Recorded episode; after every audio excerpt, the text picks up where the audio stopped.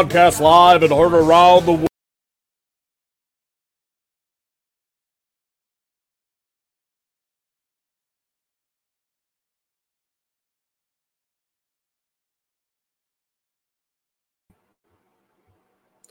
Welcome into Pros v Joe's draft coverage. Had a little technical difficulties on there there on the intro. That's my fault. I, I I'm guilty once again. So so irritating. I can't get technology to go in my favor, but it doesn't matter, because we're here. We're live, and it's going to be great. It's going to be a fun show tonight. We got to find out where Jonathan Taylor's going to fall. We got to find out how uh, the pros and Joes are handling the Seattle running back situation based on the breaking news we got over about an hour or so ago. And the defending champions in the house tonight, the GOAT District, John Daniel, Dan Williamson, Theo Gremminger, going to try to go back to back tonight. Um, our live draft board is live right here on the FFPC YouTube channel. We're going to call the action from the Arrow House number four league in the FFPC Pros versus Joes tonight. Uh, winner of this is going to get a 2024 FFPC main event squad. And I want to thank Rob. Greetings and salutations to all the Bulkaholics tuning in. The latest episode of High Stakes Fantasy Football Hour is live and it is presented by myffpc.com. Aidan took over. You follow him on Twitter at Aidan Liquorie. Aidan, thank you so much for joining me tonight. It's my it's my pleasure. Excited Four. for the draft. A lot people were talking on Twitter today, Balky. They were they were saying how you gotta it's impressive how you have to come up with new talking points. it's doing not hard not it's hard. not hard when all these news is dropping. Joe Burrow's calf strain, the the Seahawks running backs, Jonathan Taylor. They the, the stories make themselves. They do make themselves, and uh, we're gonna have all those stories tonight on the fourth of six extra special episodes tonight for you. It's the 2023 Pros versus Joe's Arrow House League number four. We're gonna be covering it for the entire duration tonight. Shout out to the chat room right now. You can post um, all your comments that you might have uh, right there, as well as on Twitter. Aidan is at Aidan Liquorie. That's A I D A N L I Q U O R I E. I am at Eric Balkman. The show is at HSFFHour or the FFPC is at FFPC. You can email the show at the inbox, high stakes fantasy football at gmail.com. We'll try to get through all the questions in the YouTube chat, the Facebook chat, Twitter, um, as well as uh, the email throughout the show tonight. Uh, and uh, want to shout out our producer and mutual friend Rob and our hardworking audio engineer, my best friend Bryce. Tonight, uh, ladies and gentlemen, before we get to the pros versus Joe's number four, I want to remind you that the FFPC main event early draft slots have already gone out. And uh, if you weren't in on that, if you didn't have your team paid up, or if you didn't register, don't worry because we have another early draft slot deadline coming up in less than three weeks. A week, I uh, beg your pardon, two weeks from tomorrow. So not less than a week. Two weeks from tomorrow, you will have another early draft slot deadline. So if you register, pay for your team, by then you're going to find out where you're drafting in uh, Planet Hollywood at Las Vegas uh, for the if you're drafting live or online, doesn't matter. You'll know where you're drafting if you register by Monday, August 13th. The FFPC Fantasy Pros Championship going off right now. Uh, had a bunch of drafts fill over the weekend. We're gonna have a bunch more drafts fill tonight uh, as we speak. And uh, if you want to get on that, do so because it's only $350 to join a $1 million grand prize there. Don't forget about all the closed 12 team leagues we have. $5 will get you an entry fee over at the FFPC as well as Dynasty Leagues going on over there. $100 all the way up to $5,000. 1,400 plus leagues over a, uh, a decade plus. We've never had one fold. So if you want to play fantasy football 365 days a year, make sure you're registering at myffpc.com. Tonight's drafters, ladies and gentlemen, in the pros versus Joe's number uh, four. Remember, these are six FFPC Joes versus six F, uh, six uh, fantasy football pros, and the winner of this league will get a free entry into the 2024 FFPC main event, where they can compete for a $1 million grand prize. We have a pro leading it off tonight. John Paulsen from Four for Four is in the one slot, followed by Best, Bert, uh, Best Ball Expert and a guy who has been on this show multiple times, Danny Mueller. Look out for him, the FFPC Joe in slot number two. Doug Orth from FFToday.com drafting third. Hitting cleanup is Tyler Holder, the FFPC Joe. And then we're looking at Mauricio Gutierrez from EstadioFantasy.com in the five hole tonight. Jason Barr and Joe Jackson drafting six. Curtis Patrick from RotoViz. Ryan McDowell from Dynasty League Football mashing up tonight. Not only mashing up together for uh, drafting uh, potentially a, a league winning or a, a, league championship team, but mashing up Rotoviz and Dynasty League football. We love to see it. They're drafting seventh. Gary Kerr, a guy you uh, saw on these airwaves about a month or so ago, here is going to be drafting uh, number eight tonight, and he will be joining us here shortly in about 15 minutes. Dan Williamson, Theo Gremminger, and John Daniel, the GOAT District trio that won the whole thing last year. No, not just their individual league. They won the whole thing last year. They are drafting ninth tonight. Gary Knight drafting 10th. Jim Coventry, our good buddy from RotoWire, is going to be joining us at the conclusion of tonight's draft to critique his team and others. And then Brian Covert, another guy who is coming up here shortly. Uh, we'll have him on to talk about his pros versus Joe's draft as well. That is the lineup, ladies and gentlemen. Let's get through the first round here, Aidan. Uh, Travis Kelce, one overall to John Paulsen, followed by a bunch of receivers. Justin Jefferson to Danny Miller. Cooper Kupp to Doug Orth over Ja'Marr Chase. Ja'Marr Chase to Tyler Holder at the 104, followed by Tyreek Hill at the 105. And then uh, Barr and Jackson had to be loving life getting Christian McCaffrey at the 106. That started a mini running back run. Bijan Robinson to Curtis Patrick, and then you're uh, and uh, Ryan McDowell, and then Austin Ekeler to Gary Kerr. Rest of the round was uh, receivers: CeeDee Lamb to Dan Williamson, and the Goat District guys: Gremminger, JD. They took CeeDee Lamb there. Amon-Ra St. Brown to Gary Knight. AJ Brown to Jim Coventry, and wrapping things up, the Killer Clowns, Brian Covert ends up taking Stefon Diggs at the 112. Boy, I, I guess, Aidan, as we look at this, um, a couple of things stand out, but maybe none bigger than Cooper Kupp going over Ja'Marr Chase at the 103 tonight. What do you make of that, man? Uh, I was I was intrigued to see where Chase went because you know like the the scene in the office where Michael Scott just like nope like it's a famous shift nope don't like that. It's just that's how don't like that. yeah when uh, Charles Miner was taken over right? You just don't like the the calf strainers I mean Balky honestly I, I know it's little bit you might be the best judge because your quarterback nearly a decade ago experienced the same strain I believe and Rodgers tried to play through it in 2015 and he didn't look great. I, you guys made the NFC Championship game, I believe, but the mobile. Yeah, we don't need to bring up that because that was that was probably the worst gut punch in recent Packers history. So thanks for bringing that up, Aiden. He was, he was a, it's didn't, didn't think I'd be. I did not think I'd be walking that lonely, lonesome road again tonight with the Packers fumbling away a trip to the Super Bowl against the Seahawks in Seattle. But yeah, I appreciate that tonight. But you're right. To get back to the point, the calf strain is significant. And and I think Aiden, the, the other thing to keep in mind here too is like this is like if this is the regular season, we'd be freaking out a lot more about the yep. Joe Burrow calf strain than we are right now. I mean, we he has what about five weeks, which is a lot. Mm-hmm. I think it's more concerning. It's a, it's an injury that lingers by all accounts. Um, it's a lot of time to recover to get really back to full strength. You're probably not going to see him uh, being as mobile in the pocket as he, I'm sure, would like to be. There's just some concern. It's going to be the next couple of weeks probably don't give us anything. But really, as we get closer and closer, we're really going to have to gauge um, where Burrow's at. And the only positive out of it, uh, there's no positives per se, but of all quarterbacks, Burrow just deals with bad luck seemingly every preseason, just misses time just year after year in the uh, training camps and whatnot. So it's not as though he's inexperienced with this. Um, so that's a little bit of a, a maybe a slight boost, but I'm not surprised because you very well could be seeing a diminished Joe Burrow or, or, or Joe Burrow maybe missing even the first couple weeks of the season. I would expect him probably take it slow. Um, but again, I'm not a medical doctor. Just every everything you read, it's just it's not and it's better than the what people originally thought was. The, no denying that, but it's not great. Especially as a guy who I know Terp has been on these uh these pros v Joe's drafts a lot, and he's been pretty adamant. He loves Ja'Marr Chase as the overall, I think, his number one guy on the board, wide receiver one. I was kind of on that train too. I, I, mean, I don't think there's a bad option between him and Jefferson. I love Tyreek. I love Kupp. I think I said in in the comments section in the past, I think there's you can make a case for any of that top five to be the first overall pick, and I wouldn't wouldn't bat an eye, including Tyreek in that. But the the chase, it's just scary. There's the uncertainty there that wasn't previously there.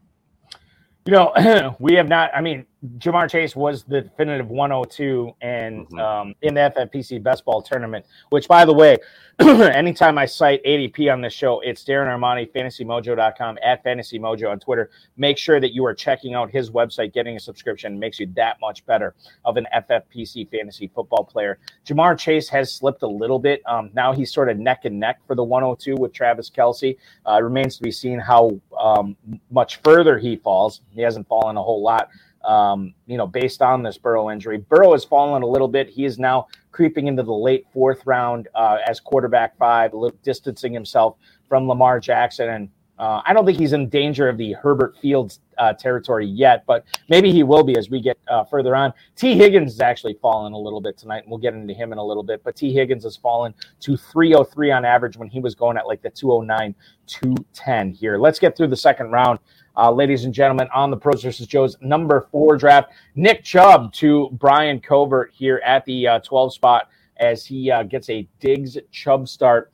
Uh, one of only three teams to start with a pair of receivers tonight. That's Jim Coventry from RotoWire pairing Garrett Wilson and his uh, ankle injury with AJ Brown at the 11 hole tonight. Saquon Barkley goes to the 203 to Gary Knight. Mark Andrews, the second tight end off the board to the GOAT District. Davante Adams right after that to Gary Kerr to go with his Austin Ekeler. The only team to go running back. Running back tonight is Curtis Patrick from RotoViz, and of course Ryan McDowell from Dynasty League Football. Bijan uh, Robinson in the first round, Derrick Henry in the second round. So sort of opposite ends of the Dynasty Fantasy Football running back spectrum there with Robinson and Henry. Waddle to Jason Barr and Joe Jackson at uh, the 207 tonight. Tony Pollard to Mauricio Gutierrez from Estadio Fantasy. DeVonta Smith after that to Tyler Holder. Jonathan Taylor falls to the 210 tonight uh, to Doug Orth from FF today. Chris Olave pairs nicely with Justin Jefferson to Danny Miller in the two hole. And then, of course, that Chief stack rearing its ugly head tonight. John Paulsen gets Kelce and Mahomes with his top two picks. Let's get into the uh, the YouTube chat here. Uh, Rich Billieu, I know you just posted this, Aiden. I'm going to post it again right here. Rich Billieu, a guy who was on this show not too long ago, um, and and he cites a very talented, very extremely uh, well read, intelligent fantasy football high stakes player. And he cites that the Hill Pollard start from Gutierrez here from the five hole. He really likes it. What do you make of that? Hill and Pollard in the first two rounds. I mean, as I said just what a couple minutes ago, is it's probably the hotter take because that opening four of, of Kelce Jefferson, Kupp and Chase, even Kupp's a little bit in there, but you've seen them go one. I have Tyreek in that mix as well. I think you're looking at if it's it's more dependent on Tua, and, and if Tua can stay healthy. But I, am in on I think Tyreek's a lock for about 1,800 plus yards. I think he could hit 2K. I think that offense is dynamic. Uh, I'm really all in on the Dolphins offense. Um, and then Pollard. I mean, and maybe it's it's Terp rubbing off on me. It just two years now of just Tony Pollard love. But again, uh, I've been on the record I think Zeke resigns there, but maybe there's some signs pointing of Zeke going. If the Cowboys don't sign another running back, I mean, look what Tony he was RB seven last year in the FFPC format, and that was with Zeke. I mean, there's going to be more touches. You almost hope they limit him because I, I, don't know how how much of a workload he can handle. But yeah, that that is a a great one two start. I mean, I think you're getting genuinely a player who I would consider at, at one, and then you're getting a guy who I think has a legitimate chance to be a top three running back. Aidan not concerned about the Wilson ankle injury here for uh, Jim Coventry at the 202, getting him to go along with AJ Brown. It's just it's all about gauging it. I mean, the reports aren't that it's not crazy serious. I think you just kind of have to take the risk. I mean, we saw what Garrett Wilson did with non Zach Wilson quarterbacks last year, and even at times with Zach Wilson. Now he's getting Aaron Rodgers. I mean, Bulk, if I wanted to, I, I could make this entire this stream. I could just base every take of mine on the training camp videos that are released by teams. Garrett Wilson's one of the top ones because the Rodgers to Wilson connection looks outstanding when Wilson's been practicing. So just basing it on training camp videos, which us fantasy players love to do, phenomenal. I, lo- I love the Garrett Wilson pick uh, by that regard. Saquon Barkley goes at the 203 tonight. Now, over the course of the uh, of the last, um, I don't know, about a week or so, right around there, uh, a- a- basically ever since Barkley signed on, for his uh, for his for his his new deal this year. Uh, he's risen a little bit. This is right at his ADP tonight. How do you view uh, Saquon Barkley right now, man? Given that hey, maybe if he has a soft tissue injury early on in the season, he's not going to fight through it. The uh, I feel like it was kind of a welcome to the fantasy world moment. I guess I've done enough of these streams and spouted enough Clyde Edwards Helaire nonsense where the fantasy receipts Twitter account followed me um, and he would have had some golden content because I think the last time I was on the FFPC YouTube, I was talking about how I'm confident Saquon's missing games. And I kid you not, the next day he uh he signs the contract. I was just like, well, that looks like a bad look. So that's why if we talk about Jonathan Taylor, uh, I which I'm sure we will, I have no interest on making any take related to that. I mean, Saquon, I think it's eh, again, it's right as ADP. I understand it. I do have concerns because it's just again the last image you have down the stretch of last season. He did slow down. Uh, I know he was healthy last year, and there is a there is an argument to be made. A lot of the injuries he suffered were uh, you could call them a little bit fluky, right? He steps on one of his players, uh, he like lands funny on one of his teammates' foot, and that leads to a high ankle sprain, right? And he gets twisted up. But I, I agree with you. I think there the contract situation. He it went from being incredibly unhappy and talking to Holding How to signing that one year deal, which is is a little odd. I'm out on Saquon even before all the contract shenanigans. So uh, I, I, don't mind the pick, but it's just you're asking the wrong guy as someone who who isn't fully in on him for a variety of reasons. Looking at Oh, you're you're jumping in and out. I was just gonna go. I, it's my fault. It's it's user. I, I, I think I got it fixed now. My apologies. Go ahead. You're all good. I'm just gonna go off and recite that third round in, in bulky fashion. well, I, let me do it in bulky fashion right now because the 301 do. ends up being Jahmyr Gibbs here tonight with uh, John Paulsen drafting his first running back there. Jalen Hurts as the second quarterback off the board to Danny Mueller getting um oh no stack there and actually uh uh, John Terry citing that the unstacked quarterbacks are moving up. Yeah. Jalen Hurts to Danny Miller, Rhamondre Stevenson off the board to Doug Orth as his second running back. TJ Hockenson, third tight end off the board to Tyler Holder, the FFPC Joe, hitting cleanup tonight in that four spot. DK Metcalf joins Tyreek Hill and Tony Pollard for uh, Mauricio Gutierrez Estadio Fantasy Team. Josh Allen, third quarterback to Jason Barr. Tee Higgins falls tonight to the 307 to Patrick and McDowell. They got to be loving that uh, to get him as their number one receiver there. Lamar Jackson to Gary Kerr, Keenan Allen, and Deebo Samuel, back to back receivers here to the GOAT District and Gary Knight, Travis Etienne, Terps guy, 311 tonight to Jim Coventry, followed by Calvin Ridley, Etienne's real life teammate at the 312. That is your third round, ladies and gentlemen. And I'm telling you this right now. Aidan, I've been saying it on Pros versus Joes, the HSFF Hour, the HSFF Show, everything. I think Gibbs is going to move up and be a second round pick before we get to Vegas. My God, he's almost there after John Paulsen took him at the 301 tonight. I mean, it's also just he's going to get pushed up, I think, in that 2 3 turn because a lot of those guys are going to be wanting to in get your guy territory. We always talk about mm-hmm. it. Sometimes the reach is okay, right? He's not coming back more than likely. So I agree. I mean, we've talked about it extensively um, I think we had on one of our best ball live draft coverages with Theo Gremminger. We talked about how that Thursday game, like I can't wait to see how the ADP is impacted. If mm-hmm. he one, if he stinks, two, more than likely if he has a, a big game in a high scoring affair against Kansas City.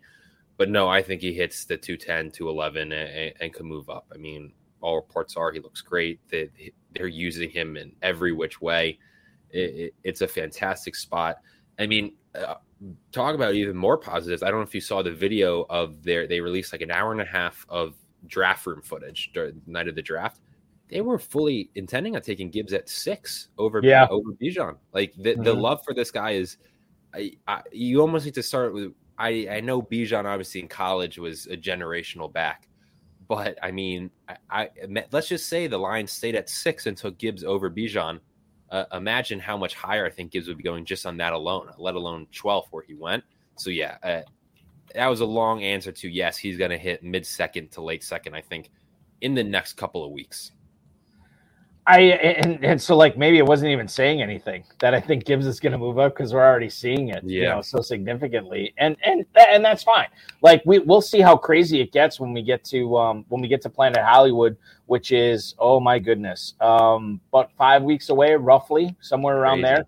And crazy. if you're still thinking about coming, you haven't booked your flight yet uh, you haven't booked your room yet, especially with your room, make sure you're emailing Greg Sidoris, our FFPC casino host. Just simply greg at myffpc.com, G R E G myffpc.com. That is where you can reach him and he'll hook you up. He'll let you know exactly, you know, what you're what you're looking at as far as room rates and everything. So you're getting the best possible deal. You can also check out in the FFPC mailer that has been going out uh, via email the last, I don't know, a couple of weeks. We got a little banner in the bottom. You can just click on that and you can book your room right through there as well uh, for another great deal. So make sure you're doing that. Okay. I was looking for the total on because um, we, we just had um, uh, Rich Billiard chime in that uh, that, that it's going to be a shootout on Thursday night, and I'm kind of with him.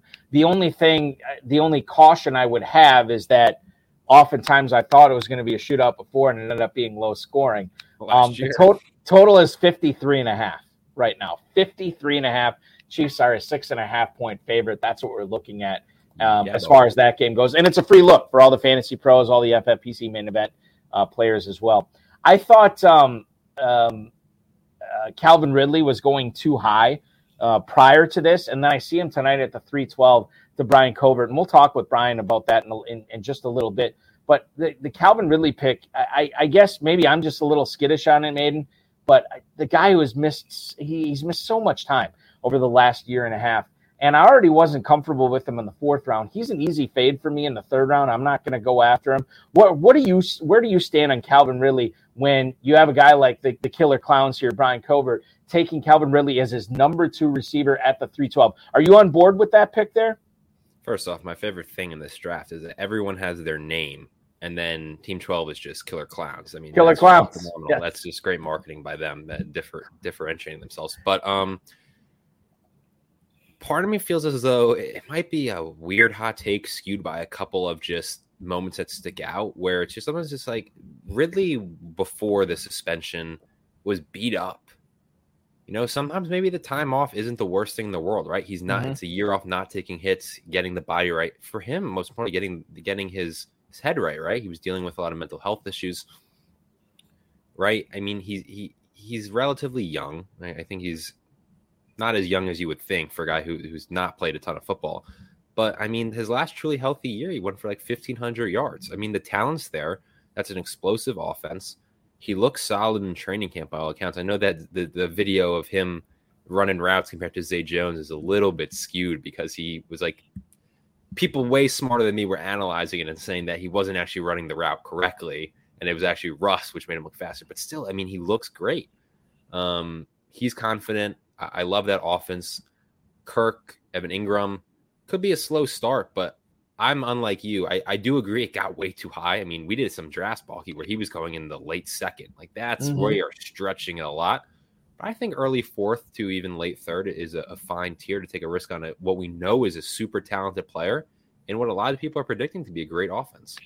You know, the other thing to keep in mind, and we always I, I mentioned this at the top of the show, you you have to win your league. Like second place doesn't get anything. Second place gets the same payout in this format as 12th place. So like maybe you know he's just staking his claim here and and planting his flag on Calvin Ridley.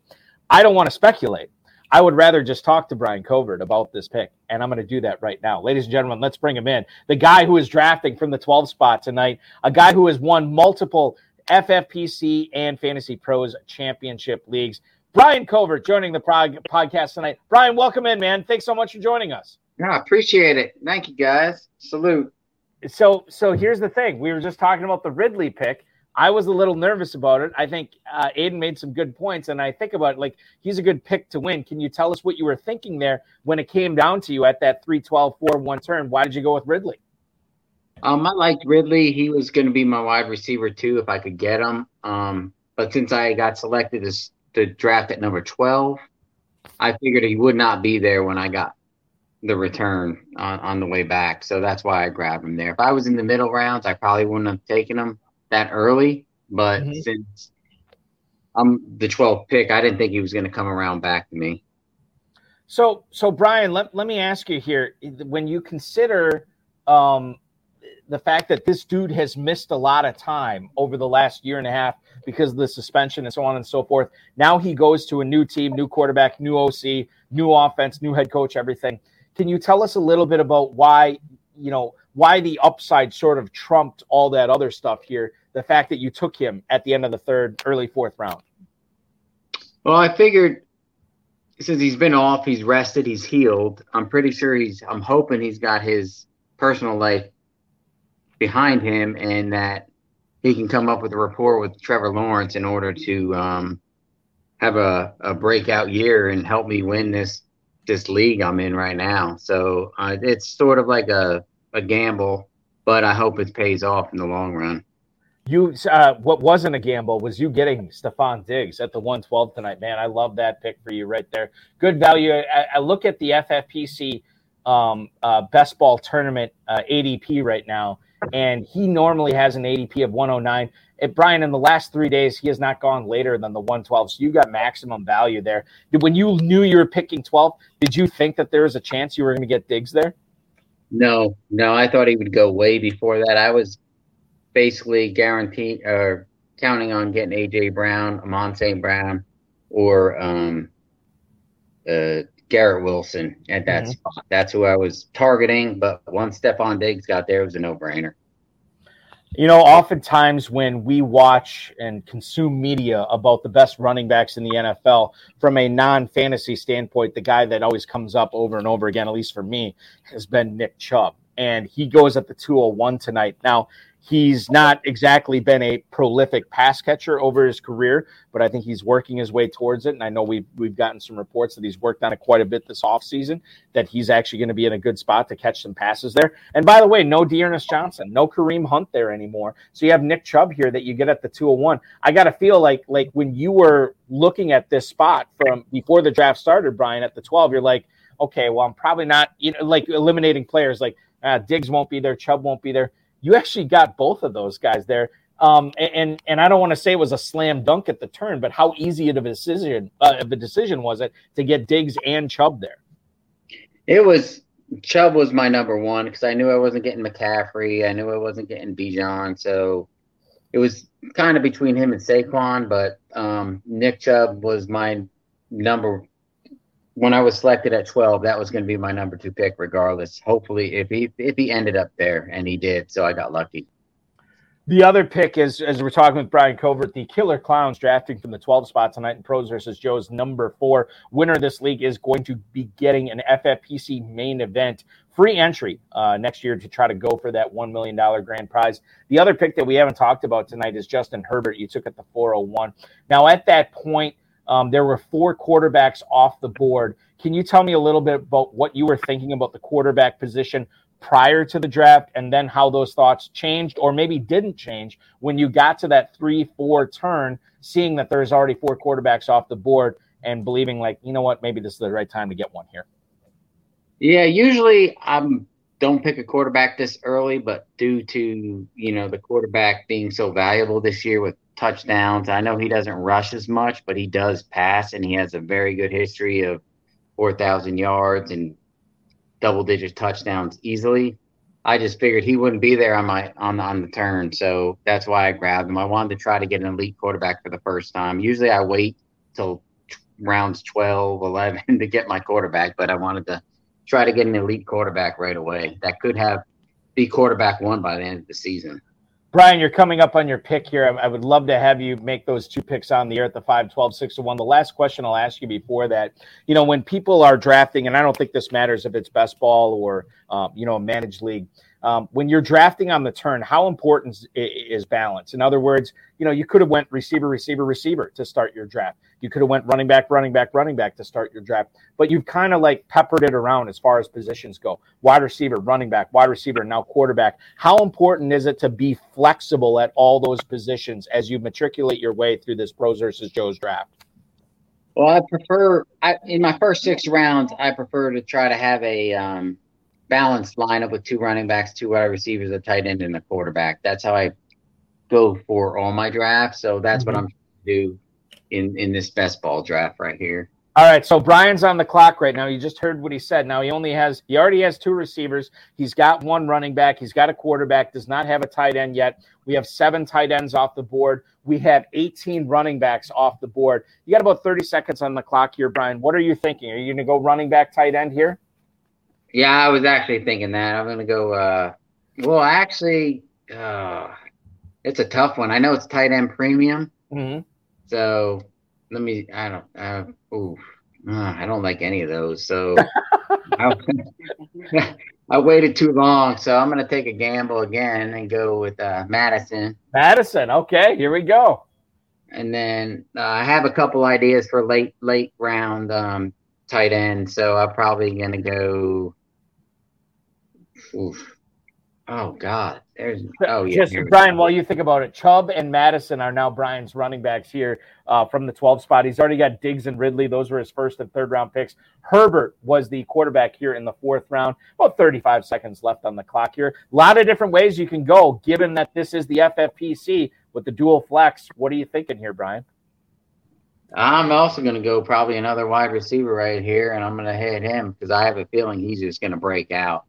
Brandon Aiyuk, the San Francisco 49ers receiver, is the first player chosen in the sixth round tonight in the FFPC Pros versus Joes uh, league number four. So, Brian, a couple of questions here. Number one, um, why do you think Aiyuk is is is slated for a breakout this year in that Niners offense? That, by the way, features McCaffrey, Samuel, and George Kittle. Well, I know McCaffrey has the injury history, and uh, you know Debo lost weight and he's ready to go. But Aiyuk last year, I thought he did incredible. I had him in a bunch of leagues, and he helped me out big time. So I have a feeling he is going to get a lot more work in the run game, like he did, um, and, and receiving is being the the number two guy. I it, it really hopefully Purdy's back. I don't know how Trey Lance is going to do or, or perform with um, that offense since he's has very limited time with them, and Purdy had so much and had was so good with them.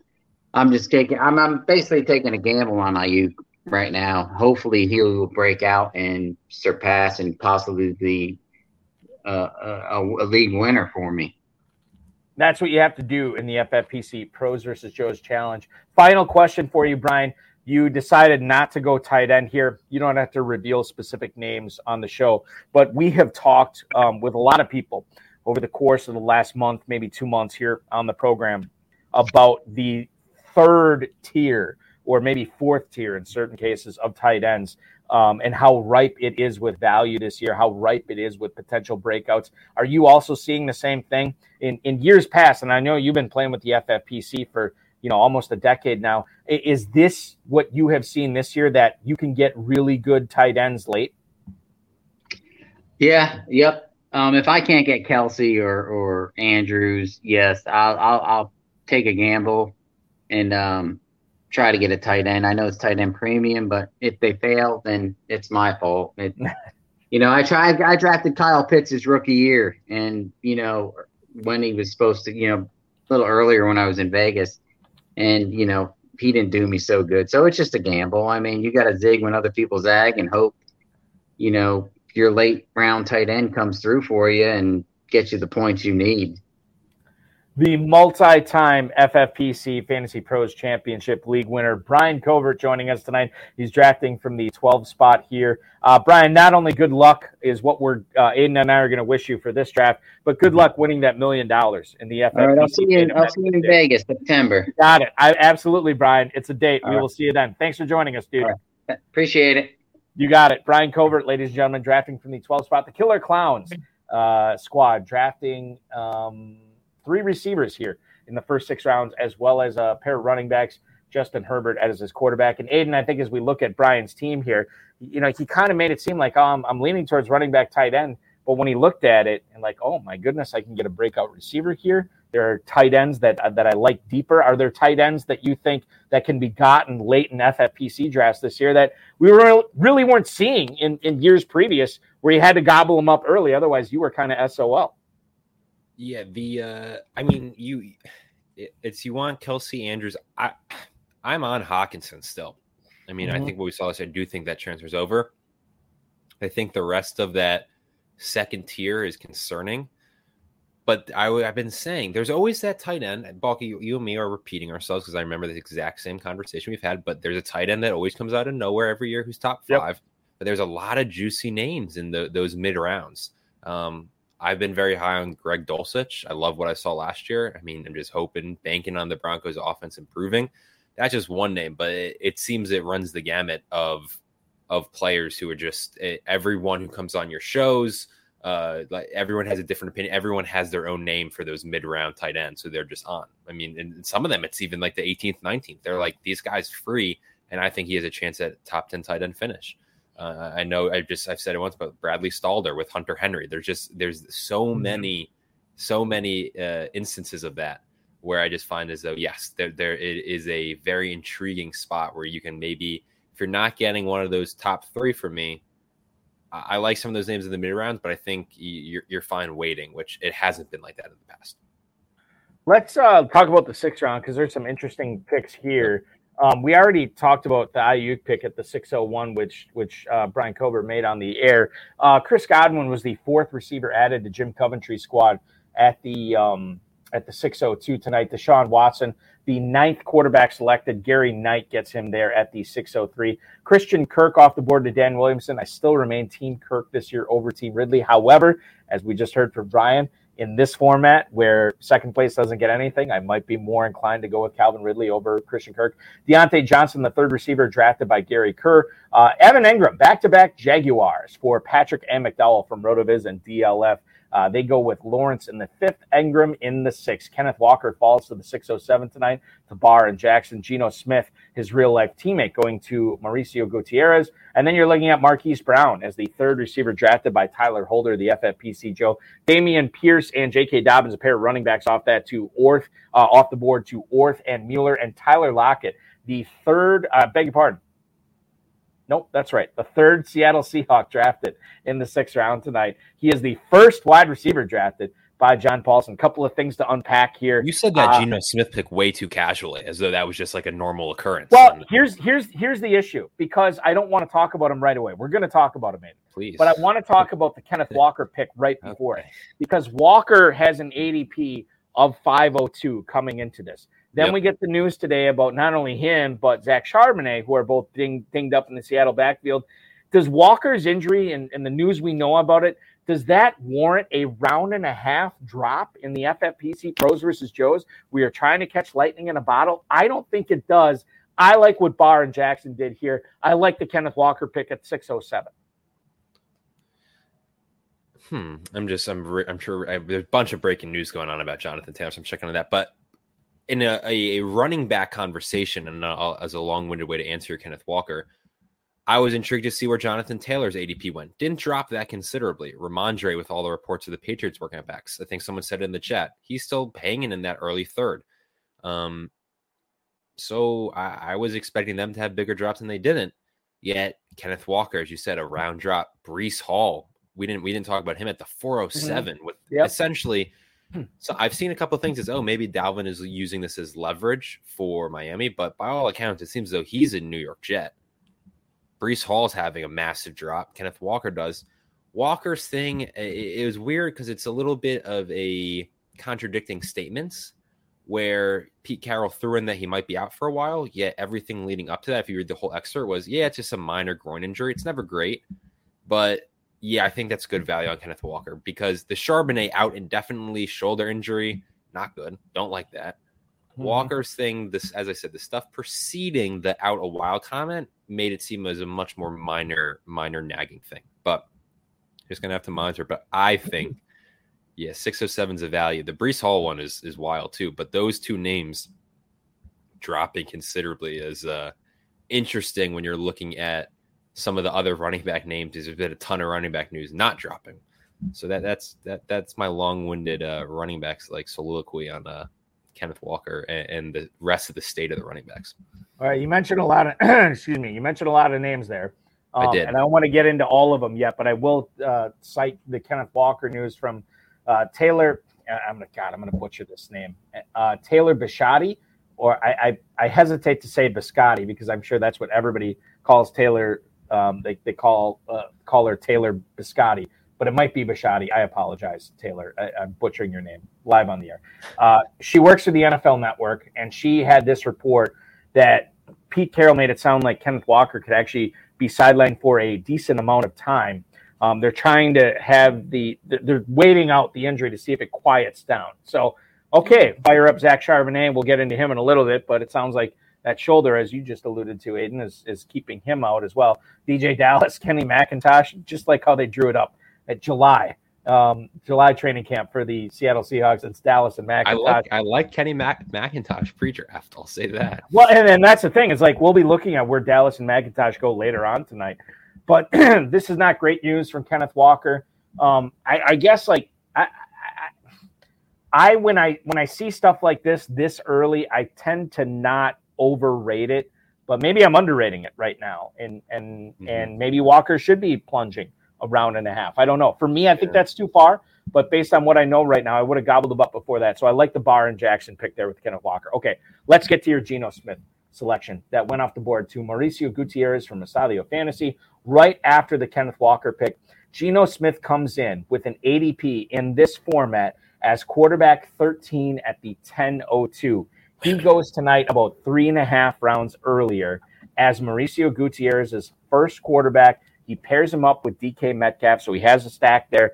But man, I'll tell you what, like I would be if if, if stacking is the name of the game, I would have been fine waiting and and drafting Tua Tagovailoa as my second quarterback to pair with Tyreek Hill. I would have been fine uh, waiting even longer and getting Jordan Love to pair uh, with Christian Watson as my second quarterback. Like I, I think there's there's more value in that. I, I, I think as far as the six round picks go, you're right. This is the big shocker, head scratcher to me. Um, Mauricio knows way more than me. I just come on these shows and, and talk about Clyde. But this is a, that said. That, said, that, tell that us how pick, you really feel. Even if you're reaching on Geno, no one's taking him between the, your next pick, draft Lockett or Jaxon Smith-Njigba, and then you would have DK uh, Smith-Njigba or Lockett, mm-hmm. and then Geno you could take him the seventh. I just I don't understand the rationale. Um, as you said, I, I've been very open. It was in my Tyreek conversation earlier. I think Tua and Tyreek is the best. It's an unbelievable value stack. So I would have I would have been hunting that and reaching on Tua I would be comfortable with. But the Geno, if you're gonna do it, just draft Lockett or, or Smith-Njigba before mm-hmm. Geno. It's just I, I, can't wrap my head around. It. I just think it's an awful pick to, to be frank. The other pick that I thought was interesting here, Danny Mueller, uh, uh, again, a guy who has won. I mean, literally, I don't think I'm I'm joking when I say this he's probably won hundreds of FFPC best ball leagues over the years. So this is his this is his um, um, this is his zen moment, right? This is this is his happy space.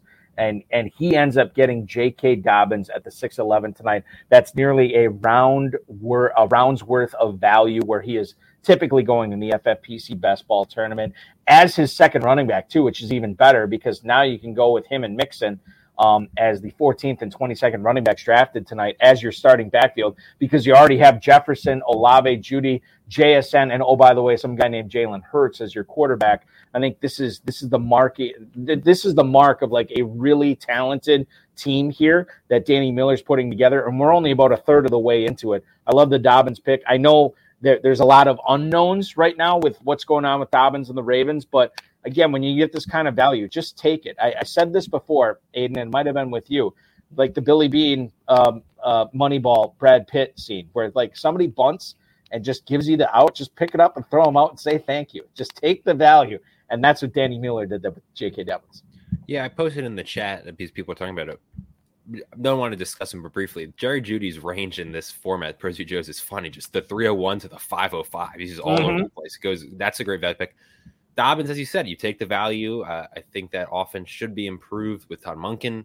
Um, I think Dobbins, he's, he's years removed. Although, seeing that in the news today that J.K. Dobbins got his knee scope because he uh, a, he had a dream at, that he should get it and texted the team doctor at 3 a.m.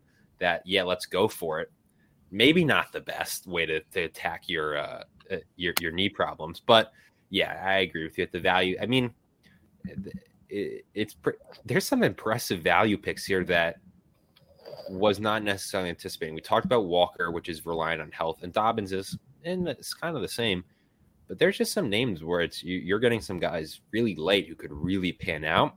Yeah, I think I'm sure we deal with this. We do. We deal with this every year because those training camp storylines, injury concerns, holdouts, it deflates people's ADPs, and people get vets. I mean, look at this. Some people are going to be looking back on it in that little two or three day window, right? Where Saquon was falling to the, the early third, mid third, we even saw sometimes, which was a drastic fall. And it wasn't as common, but those guys are, are feeling fantastic. And then just a couple days later, he signs and, and he's back into the early second. So I agree with you. You take the value. This is at the 6'11 for J.K. Dobbins, it's well worth any any risk that may be associated with them. Let's go back out to uh, to our um, live look in here from the uh, from the war room one of these com- uh, contestants here, one of these drafters, and they are coming up here, uh, picking at the 807 shortly. We're going to go ha- uh, to one half of the Jason Barr, Joe Jackson team right now. I want to go out to them right now as they are uh, in the hole, in the hole, not on deck yet, in the hole. Please welcome onto the program, shoeless or not, Joe Jackson. I don't know. Joe, welcome into the program, man. Yeah, thanks for having us tonight. Uh, it, it's a pleasure to have you, dude. Um, we're going to get to your 807 pick here, but how much were you loving life when you saw McCaffrey was still out there at the 106 for you? Uh, we were a little confused, you know. We weren't so sure that this was the right year, but um, but we were pleased with it, and we just, you know, we're, we're we're typically not we're pretty low T room in here, but you know, right now we're just rolling heavy with uh, those RBs. We're pretty pleased with what we've got. Yeah, and and and I got to tell you too, like we were talking about the Breece Hall tumble. You guys get him at the 407 tonight. Did you envision him uh, drafting him in the mid fourth, or was this a guy that you considered as all at all? And number two, how, I, I, guess you're you're maybe not as concerned about him coming off that ACL and the potential of Dalvin Cook going there because you guys struck hot on uh, on some value there in the mid fourth. Uh, I mean, with, with something like this, uh, when we're going up against a bunch of sharks uh, you, you, just got to swing for the fences, you know, and and the way it's set up, you know, if you're not first, you're last. You know, we're Ricky Bobby all the way. I love it. You guys are coming up on deck right now. Talk to us a little bit about the Kenneth Walker pick. I said I love the pick. I I, I think that uh, I don't I don't want to overrate the injury right now. So for for you guys, and I think this fits into with the mentality of your team. This is go first or or or you know we don't care because you get Walker here as your third running back in the mid six. Again, this is some value falling to you, and you guys took advantage. Yeah, yeah. I mean, honestly, we almost came to blows uh, the round before uh, when it came to Hopkins versus Walker, and then so we were uh, about as pleased as you could be that he's there waiting for us the next round. And so, I mean, but but we, you know, we, basically we've got a war room over here of guys that don't agree with each other, and that's what's worked for us. All right, so this is perfect, Joe because yeah. now we, we we have a live look into the war room right now. You guys are on the clock here in the mid eighth. You have three running backs, you got the two receivers, you got your stud quarterback. Pat Freiermuth went off the board the last round. Take us into the minds of what's going on there right now. Who's the pick going to be in the eighth? I mean, we're going to have a hard time going anything uh, running back anymore, and we feel good about that. I mean, again, I, I, think we're just leading to a lot of value right now. I mean, uh, as much as uh, we weren't really thinking of it, you know, we're, we're maybe looking at a a, a Milo stack, a, a Tanny stack if we have to. Yeah, hit it. Yeah, and so that's what we're going to roll with. And so, Treylon yeah, Burks, baby. Yeah. I love yeah. it. Okay, so so now here here's the thing: is you had the opportunity to draft one piece. The the the, the, the Titans fans rejoicing here behind yeah. Joe Jackson tonight. They're they're just loving life. DeAndre Hopkins and Treylon Burks on the same squad. Obviously, you can get Taylor uh, Ryan Tannehill later on in the draft. So this is exciting. Um, when when you talk about Hopkins versus Walker, um, was, it, was there any talk of like maybe after you got Hopkins to get Burks later, or was this just a case of taking what the draft again is giving to you? Uh, you know, it, it's one of those that really we were hoping to, to pull Gabe Davis in with us for, for Josh Allen. And, and when that kind of fell away, uh, you know, you got to start to pivot. You know, you, you, you can't just, you know, decide that you're sticking with your game plan, even though it's trash at that point. I mean, we we kind of mocked through a few things, and never were we getting Josh Allen, and definitely not CMC. Um, and so we, we just had to kind of play on the cuff and on the fly. And again, if it gives it to us, it does. If we look like fools, um, you know, four months from now, that's okay. Nobody's going to remember that. But if we won, right. you know, yeah, we feel good about it. And so. Uh, who, who is who is the the mastermind? Is that a Josh Allen jersey behind it you? It is a Josh Allen jersey. Okay, yeah, right. yeah, yeah, yeah, You know, I don't know which way he is. Yeah, there he right is. Right there. there. All right. There, so who, so who is this, Joe? Who are we talking to? Uh, this is my son. You know, uh, his name's Ollie, and so. Hey. Oh, well, welcome in. So, how's it been? How exciting has it been for the for the draft tonight for your dad? It's been good. Did now? Did you tell him like, look, Dad, I don't care who you draft as long as we get Josh Allen tonight? or did you? I don't even know. Maybe you put the Josh Allen jersey on after your dad shows him. How did that go tonight? Yeah, um, so we couldn't find it, and then my mom finally found it, so now we have it here.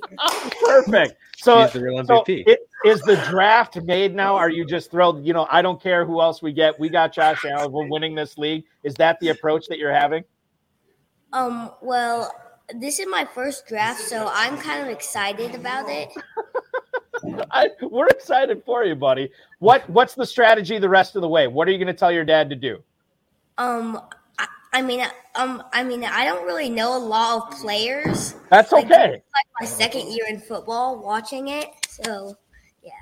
This is exciting, man. Well, enjoy the rest of the draft. Thanks for joining the show tonight. We really appreciate it. Ah, yeah, yeah. He's good sidekick, you know, and and yeah, he's like yeah. he's your hype man, Joe. You got to have he a good is, hype he man. is, he is, you know, and and and, and he, he loves doing it, you know. And he said we should draft Josh Allen first overall, and we said we can't do that. And then, Yeah. you know, lo and behold, it it, it it slid in there for us. You know, round three, we are in good shape there, and so. Uh, but no, no, so far so good. But you know, there's some there's some killer teams already out there looking, and you know who just you know right now where it falls with Dalvin, Ken Walker, Breece Hall, all those guys. Like you, you just don't know, and so you just gotta you know play your best hand and hope for the best. And so I, I love I love the listen like a- a- as far as the draft has gone so far, you guys are grabbing up the value when it comes to you that's what a lot of great talented high stakes players do like yourself. So congratulations on the draft so far, Joe. I'm a big fan of it. Tell Jason I'm a big fan of it. And my God, your son is now a superstar. So thank you Yeah. so much for having We him on it. tonight. We we appreciate you joining. Good luck the rest of the way, and good luck taking down that million in the FFPC main event.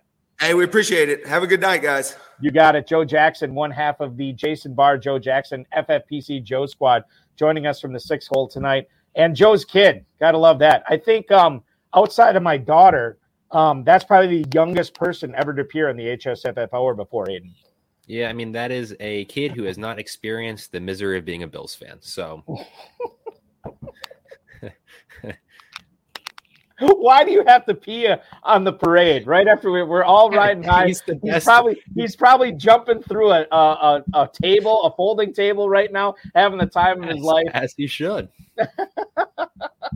that was that that was uh I- we are through um uh the seventh uh, no we're begging pardon we're through the eighth round here let's get you caught up on the eighth round here on the ffpc pros versus joes league number four tonight uh jahan dotson um, was the first pick at the 801 to brian covert the killer clowns uh, his number four wide receiver, the number three running back drafted by Jim Coventry, is James Cook out of Buffalo. Javonte Williams, the number three running back drafted by Gary Knight. Jordan Addison off the board as the number five receiver to the GOAT district here. The defending champs, by the way, taking the 39th receiver off the board. That was Addison. Elijah Moore to Gary Kerr right after that, followed by another couple of receivers, Brandin Cooks to Patrick McDowell, obviously Burks to Barr and Jackson. Alvin Kamara coming off the uh, board tonight, running back 30 at the 808, number three running back drafted by Estadio Fantasies, Mauricio Gutierrez. Quentin Johnston off the board, the rookie running back, uh, rookie receiver, beg your pardon, out of the Chargers. He goes off the board as the wide receiver 43 tonight. Kirk Cousins is going to be the number one quarterback for Doug Orth for FF today. And then a pair of receivers after that, Kadarius Toney and Michael Thomas, a pair of injury riddled receivers over the course of their careers. Toney to Mueller and then Michael Thomas to Paulsen. All right, we're through eight rounds. Jahan Dotson, let's kick it off with him because he is one of the players on this show that does not get enough run. Uh, and, and Aiden, I got to ask you, Jahan Dotson, 802, um, normally uh, wide receiver 38, normally. He's wide receiver 38 at the 801 tonight, right on par with where he normally goes. Yet I can't I, I can't just eliminate the players, the exciting players that went after him. Moore, Addison, Cooks, uh, Quentin Johnston, Toney, even Michael Thomas to a certain regard. All these players, I, I feel like we've talked about, we've read about, we've wrote about more than Jahan Dotson here, and yet Dotson goes in front of all of them. Are we kind of underrating Dotson right now? Maybe not, because the FFPC players would say he went right on brand tonight.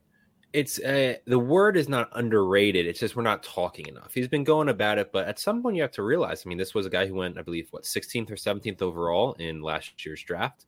Uh, had a pretty solid rookie season. I think the concern for me, and I've been pretty open, is I'm not a believer in Sam Howell. I do think he was a fifth round pick for a reason. I know they're going for it. I do think the Commanders are probably going to be bad. I think Ron Rivera is probably a lame duck head coach. So all those factors are more concerning to me. Um, but Dotson's talent is not something that concerns me. I think he's ultra talented, is speed demon. Yeah, I mean, Rich Billy is just exactly what I'm thinking. It's just it, it's the situation is concerning. But for all I've been pro, and a lot of people are with Antonio Gibson, and we trust Bieniemy to get him the ball and use their weapons. The same could be said for Jahan Dotson, especially with Terry McLaurin drawing, um, always the kind of being the top uh, assignment for defenses. Dotson's a pretty nasty wide receiver too to have, and I think you could see kind of a a breakout year despite the issues at quarterback, where we were like, yeah, like we we should have talked about that more. Like the signs were there. I, I want Jacoby Brissett to be the starter. He he he was pretty good in Cleveland, surprisingly. Mm-hmm. So uh, I think that's the best outcome for Jahan Dotson. But they could also be if they're terrible and they're just chucking the ball around late in games. That could also be a boon. So especially in best ball format, I think Jahan Dotson's a, a going right where he should be. Um, probably should be getting talked about a bit more uh, after a solid rookie season and, and, examining kind of the draft capital and how high the team is on him. You know, I I I, I still hold probably wrongfully, but I still hold it against uh, Sam Howell for transferring or not transferring, but committing to my Florida State Seminoles and then deciding that he's going to go play for North Carolina instead. So I've never been a Sam Howell fan ever sure. since then. And it's wrong that I'm still considering that, but it's in the back of my head. Plus, I kind of like Jacoby Brissett as well. Um, yeah. So I think that there's there's a lot to like there with Dotson. Um, Jordan Travis Heisman, Balky. I'm hoping. I don't think it's going to happen, but if he wins the Heisman, it means Florida State probably had a pretty good year. Uh, I don't think it's going to happen, but man, he's fun to watch. He is very fun. And I'll tell you what, for FFPC rookie dynasty drafts next year, especially the super flex ones, he is going to be a high pick. He is going to be QB a very high pick. QB class for next year is pretty nasty. I'll the say that for dynasty. Yeah, absolutely. You're totally right. The uh, Caleb Williams, obviously, Drake yeah. Maye, um, plenty, plenty of guys uh, coming out next year. Yeah. The 14-time FFPC league champion Gary Kerr is going to join us in about five minutes here, ladies and gentlemen. He is drafting tonight from the um, where uh, eight spot. Excuse me. He's drafting the eight spot. We're going to get to him in a little bit. Um, before we do, James Cook went tonight, Aiden, at the 802. Dalvin Cook went at the 902 to Danny Mueller. Right before this, as I checked the the mojo on him, uh, Dalvin Cook was actually still going ahead of James Cook, although it was razor thin. Dalvin Cook had an ADP of 711. James Cook had an ADP of the 801. So, are you good with James Cook going first tonight? And um, what do you make of Dalvin Cook falling? Is this a commentary on him being in a shared backfield potentially with Breece Hall? Should he be falling more, or is this the right spot? So, a lot of questions there. I'll let you weigh in on them. I think us as fantasy players, the assumption was just up. Oh, Dalvin's going to be a Dolphin, and that mm-hmm. backfield, as much as we like uh, Achane, is just kind of uh, you assume that Dalvin would kind of maintain a very solid workload. Probably not going to happen in New York. That is a running back uh, by committee. Also, as a a young uh, young adult myself, I love me some advanced metrics, and those advanced metrics are not kind to one Dalvin Cook. So um, I know he had a good statistical year last year, but just signs of decline is certainly there. So I was not in on him at all. Certainly not in on, on him with the Jets. Breece Hall is also a weird, weird thing. I'm just going to have to see how that all develops. I can't. I'm not going to give a conclusive take uh, on either of them. It's just a very odd spot. On James Cook, know Damien Harris is there. I know Latavius Murray's gotten some weird buzz, but Devin Singletary less. James Cook is a better pass catcher than Devin Singletary was, in my opinion. Hmm. Um, mm. I think he has a chance to to kind of he's grown on me. I'll say that over the last month as someone who I was like, yeah, I think he's a solid pick. I think he's a little bit undervalued because we always talk about it. We're always trying to hunt out well, who's going to be that that third kind of fantasy star, if there is one behind Allen and Diggs in that Bills offense. Obviously, Gabe Davis got the buzz last year. Why can't that be James Cook out of the backfield? Yeah. I think, uh, yeah, I'm taking him confidently above Dalvin Cook, and, and I expect with the training camp buzz that he's already been receiving that I think his ADP gets pushed up into the early seven and sometimes even the sixth round by uh, Vegas drafts. And and I think uh, too when we talk about these pros versus Joes, we only have two more after this. I have not looked at the slow one, so I don't know what's going on there. But I got to believe that James Cook, and not even just in pros versus Joes, but the fantasy pro championship, the best ball uh, tournament that we have going on, Superflex, like James Cook is going to continue to rise up yeah. towards over his brother. So now is the time to cash in on mm-hmm. James Cook. Ninth round is in the books. Isaiah Pacheco to John Paulsen from four for four. The aforementioned Dalvin Cook 902 selection for Danny Mueller. Uh, trio of uh, quarterbacks here. Actually, this was the round that the most quarterbacks went off the board. Anthony Richardson to Doug Orth, the backup Kirk Cousins. Tua Tagovailoa goes to Tyler Holder here tonight at the 904. No Tyreek Hill, no Jaylen Waddle on that team. Interesting. Dak Prescott will be backing up Geno Smith for Mauricio Gutierrez. Zay Flowers off the board. Another good pick for Barr and Jackson there at the 906. Samaje Perine is the number three running back drafted by Patrick and McDowell, followed by Tyler Higbee, the first tight end that Gary Kerr has drafted tonight. Zach Charbonnet and AJ Dillon to the GOAT District and Gary Knight, respectively. Daniel Jones backing up Joe Burrow for Jim Coventry at the 911 pick. And then Chig Okonkwo, the second tight end drafted by uh, Killer Clowns. That's Brian Covert. He is the first team to go with two tight ends tonight after he said he wanted to go with one in the sixth, didn't see any value there. He finds one in the seventh and David and Njoku, and now he gets Chig Okonkwo in the ninth. Okay, Zach Charbonnet, let's talk about him here. Um, when we looked at the news today, by the way, Zach Charbonnet to, to the uh, to the Goat District um, tonight. That's um the and the defending champs. So you really can't. I'm not going to criticize any of their picks because who am I to criticize when they are defending the belt from last year? But the Charbonnet pick, I think, is interesting here. So as we look at the news on him, this according to uh, Adam Schefter from ESPN. Uh, Charbonnet is out indefinitely with a shoulder injury. Again, DeeJay Dallas, Kenny McIntosh, we would think are going to be the top running backs in there until these guys, or at least one of them, gets healthy. Um, Pete Carroll, while it, it, made it sound like um, uh, uh, Ken, Kenneth Walker could be out a decent amount of time, um, Charbonnet might actually have the longer timeline, according to Pete Carroll. And Pete Carroll is like, my God, you could be half dead or just got hit by three buses, and they'll say, "Oh, we we love the progress he's making. We hope to have him available on Sunday." So if anytime he is negative or just kind of lukewarm on a player injury, bells are going off in my head. It's red flags all over the place. Um, he's a rookie as well, which we have to take into account. Um, but so this is interesting here. Charbonnet, as I look at the mojo of where he normally goes prior to this announcement, which honestly came out probably about an hour or so before we went on the air tonight, he was yeah, going okay. at the 908 running back 35. He actually doesn't fall that much tonight. Uh, 909 running back 34. Should he have fallen further? Did the GOAT district overdraft Charbonnet, or are we making too much of the century, Aidan? Uh, the the the Seahawks sign Alex Collins if he's not already on the roster. Tweet is going to hit different. Um, did they really, or are you just making a joke? No, I I just think it would be funny. It's anytime a Seahawks. And, and then, no, I tell you the first. Uh, you know who comes to my mind first? Marshawn Lynch on yeah, a plane to Seattle right now. I, I'm sure he could be fine.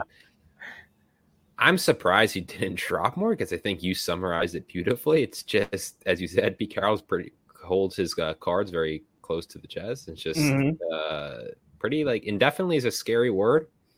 And beyond, even if he is maybe ready for early on in the season, he's a rookie, right? It's that it's going to yeah. take some ramp up period. He's missing out on valuable training camp time. I think he should have dropped more.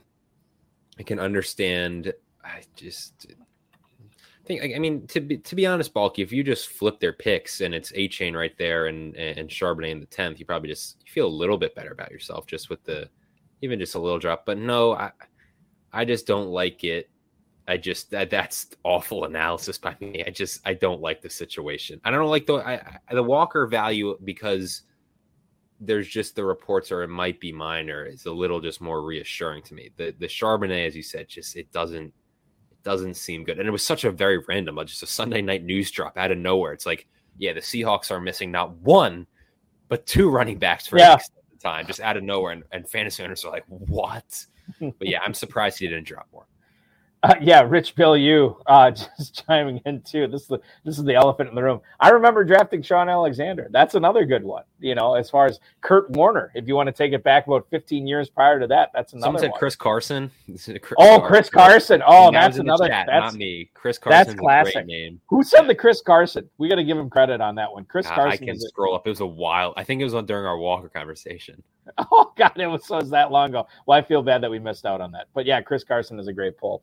Um, another great pull for us. We're going to go out to him right now. Our next guest here on the High Stakes Fantasy Football Hour, drafting from the eight spot tonight. You know, Farrell Elliott gave me a bunch of garbage that I wasn't putting out good hors d'oeuvres in the green room tonight. So the sardines are gone. We got crab toast in there. We got grilled oysters in there. Uh, we got figs in a blanket. Gary Kerr has been snacking on all of them as he uh, thinks back on his 14 FFPC league wins tonight. And joining us for the first time in about a month or so here on the HSFF Hour, it is the incomparable Gary Kerr drafting from the eight spot tonight. Gary, welcome in, man.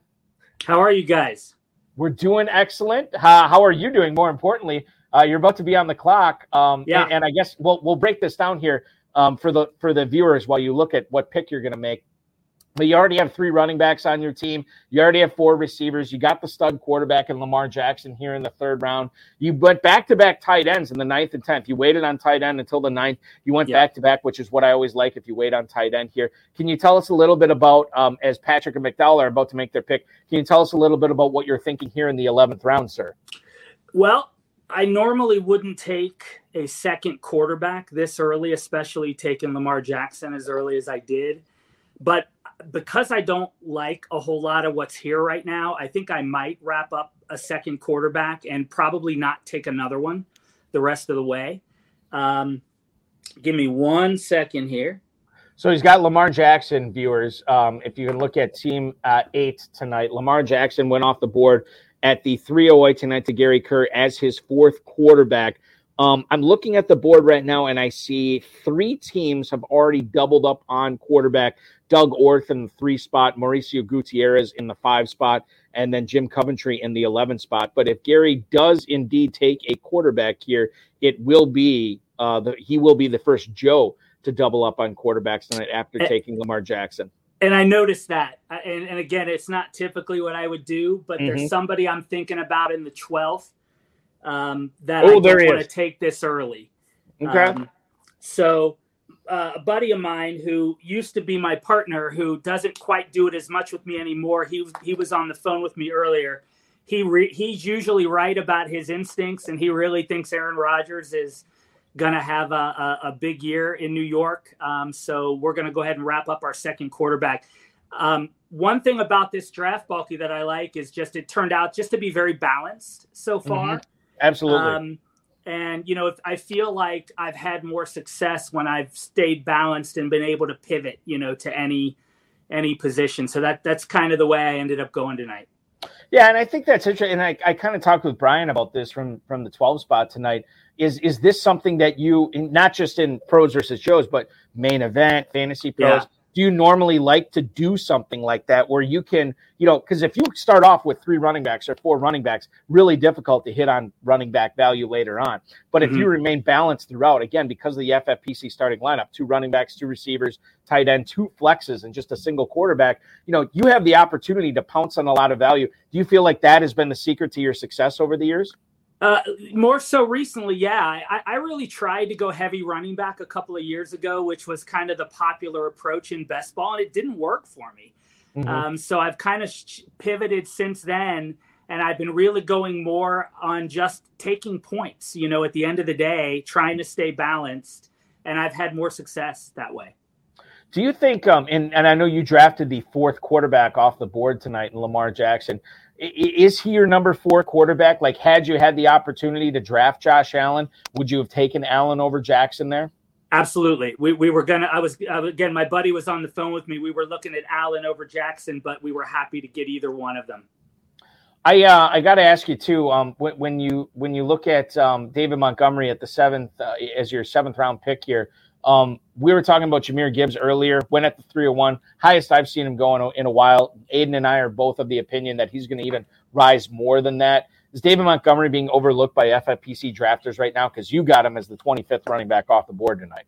Yeah, and and I, I was overlooking him for the early part of the year, and I kind of made a, a a pact with myself that I was going to um, start to draft him more.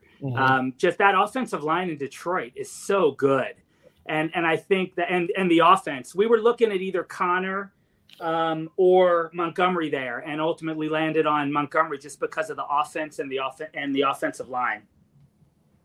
Uh, you are on the you are on the clock right now. I'll let you take a look while I while I recap your team to everybody. Okay. So Aaron Rodgers was the last pick here in the 11th round. That goes with Lamar Jackson for Gary Kerr's team. So he's got uh, two quarterbacks on a squad. Again, the three running backs we talked about: Ekeler, Cam Akers, and David Montgomery. And the balance is the name of the game. Three running backs through seven rounds, four wide receivers through eight rounds. Those receivers are Davante Adams, Amari Cooper, Diontae Johnson, and Elijah Moore, a pair of Browns receivers there. Double tap the tight end in the ninth and tenth, and Higbee and Dulcich, and then obviously Rodgers is the eleventh round pick. Uh, you are up right now, Gary. What are you thinking here?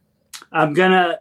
I wanted to stack Flowers with Jackson, um, but in the absence of being able to do that, um, in the 12th round. They paid him a lot of money. Uh, we'll we'll see if uh, if if that. I mean, what did I get him? Is wide receiver what here, Bob? 57. 57. 57. Odell Beckham. Yeah. Yep. Yeah. So it, yeah. So go ahead. Go ahead. No, I was going to say that that's kind of what I had my eye on last round, but I didn't want to do it until the 12th. So where where do you stand, Gary? Just sort of on the Ravens pass catchers in general, because obviously you took Lamar Jackson in, in, the third round, so we know you like him. Mark Andrews went super early tonight; he was uh 204, so we'll, we'll throw him out of the conversation. But we bring up the receivers in Bateman and Flowers and Beckham. You take Beckham tonight. Where do you sort of stand on, on, on these on these Ravens receivers? Is this a position that you want to grab, you know, decent shares of each one of these three, or are you targeting more, um, you know, one over the other in your drafts going forward? It's it's more um, Flowers and Beckham for me. I just think Bateman can't stay healthy. Mm-hmm. But I'm kind of counting on Todd Monken uh, as the new offensive coordinator there, throw, throwing the ball more. You had Amari Cooper on your squad in the fourth round. You did not get Watson, but you still drafted Elijah Moore in the eighth round. Can you speak a little bit to of what how big the Browns offense is going to be this year, given that you invested Cooper and Moore on this team? Yeah, and and and as a Bengals fan, uh, taking Browns you. and Ravens has been very difficult for me tonight. Um, but try, trying to stay objective. And I really think both of them, I think the AFC North is the best division in football. I really do. Um, and I think they're going to have to score a lot of points. It's not like the old days where it was all about all about defense. Um, I noticed that Moore went in the eighth in all three of the prior pros versus Joes. Um, normally, I think he's been going more in the ninth round, but uh, after getting Cooper in the fourth, which I haven't been able to do a lot this year, so I was happy to do that. I wanted to grab more. I knew he wouldn't make it back to me in the ninth. Yeah, for sure. And he has creeped up, uh, or crept up, I should say, in the FFPC best ball tournament over the last three days. He now finally is in an eighth round pick, but it's at the 8 12. So he's basically still that 8 9 turn. And I got to believe that the pros versus Joes has had an impact on the ADP with respect to at Tupacker on Twitter. Pros versus Joes sets the ADP. Love the Higbee Dulcich here turn or not turn, but the back to back picks here. You wait on tight end until round nine, and you still get two guys that could be catching a lot of passes this year, Gary. I, I was so happy when they were both there. Um, you know, I I noticed that some. I think there was one person in front of me. Yeah, it was when uh, it was when Danny Mueller was up in the ninth. I was thinking he's gonna take a tight end here. He's gonna take a tight end here. So when Higbee made it back to me, and then I was looking at either Chig or Dulcich, um, or even Dal- even Dal- uh, Dalton Schultz, if uh, mm-hmm. if both of those guys had been gone. Um, I'm not a big Dalton Kincaid fan. I, I, just think as a rookie, I think he's gonna have a role, but I think Dawson Knox is still still gonna do a lot there in Buffalo.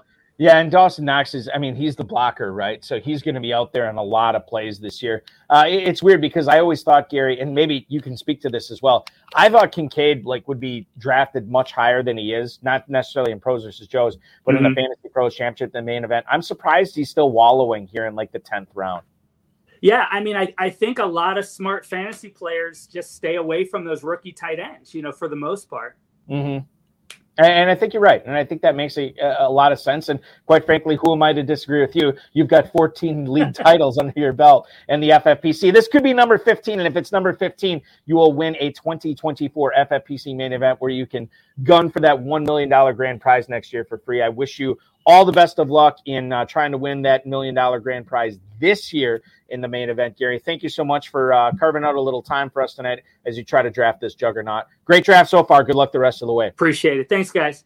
Gary Kerr, ladies and gentlemen, dropping, a, uh, dropping by here on the FFPC High Stakes Fantasy Football Hour coverage of the Pros versus Joes Challenge. Once again, one of these teams will be walking away with a free entry into the 2024 FFPC main event. We normally don't broadcast the High Stakes Fantasy Football Hour on Sunday nights. Um, in case you are wondering, this is a regular show that we do. We do it Friday nights at 10 p.m. Eastern Time.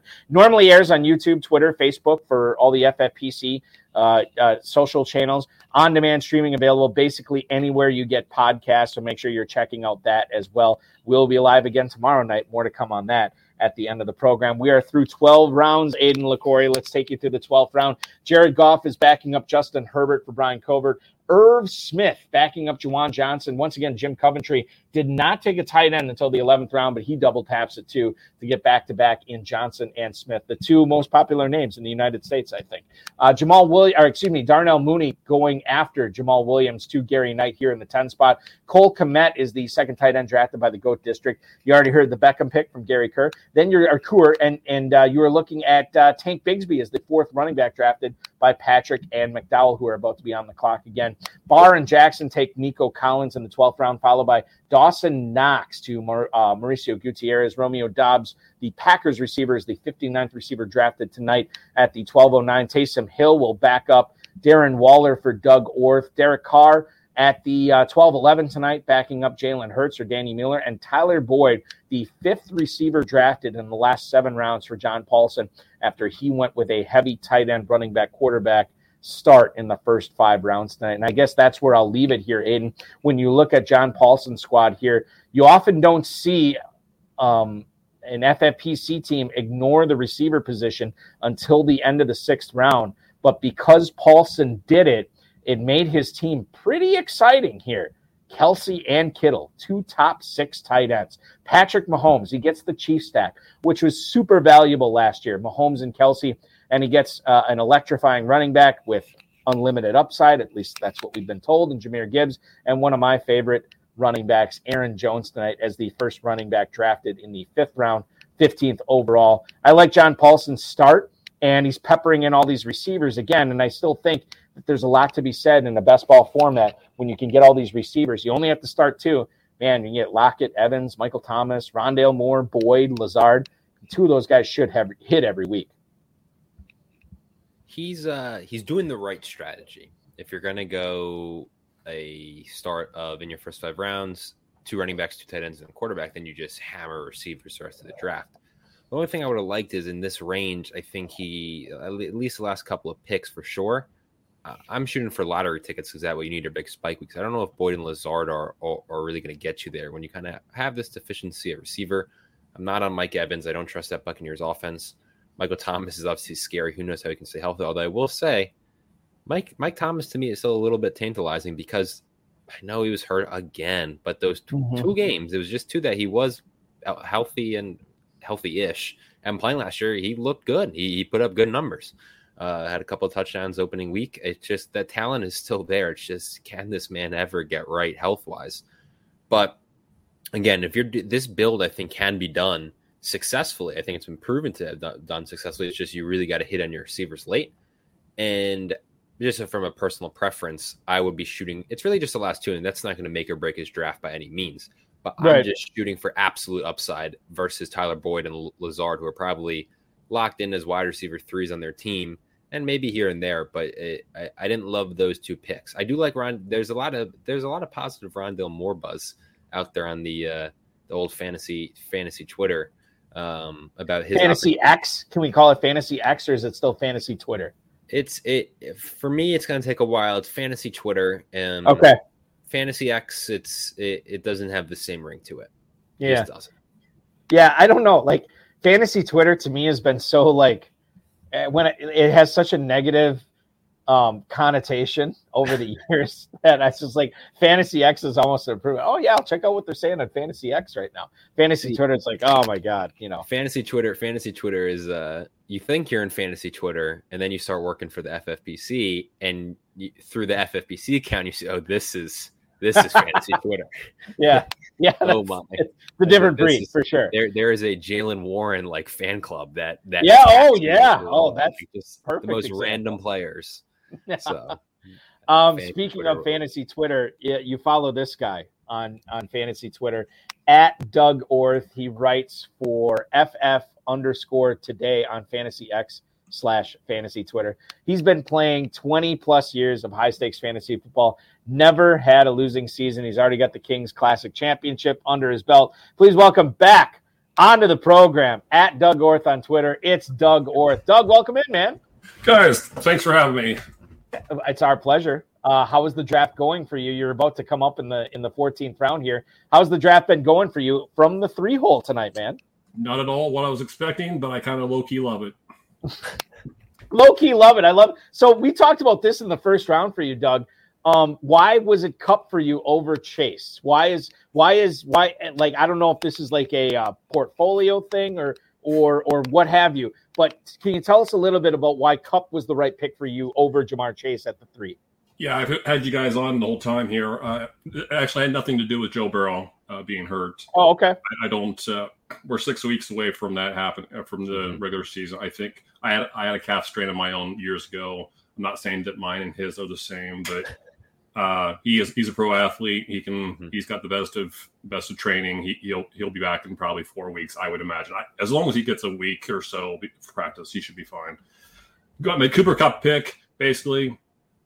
Um, he's been points per game. He's been the leading scorer, leading receiver scorer the last two years at FFPC. So no reason to expect that to change or change much.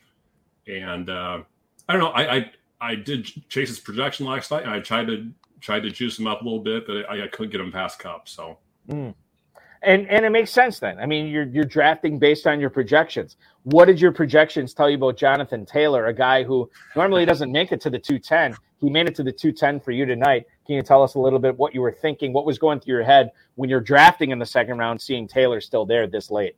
guys, I, I wanted I wanted to go receiver heavy here. I really did. Uh, was it piss and yellow? Right? I wanted to piss and Yep, yellow. piss and yellow, absolutely.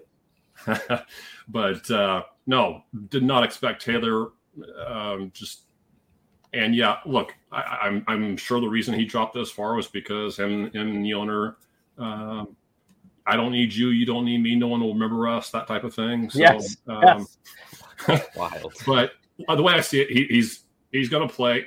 At worst, he's got the the dual threat of uh, you know Anthony Richardson uh, next to him if he stays with the Colts, which he probably will. And if he Mhm. doesn't, he's going to be the number one back wherever he goes, and it's probably going to be a better situation than Indianapolis.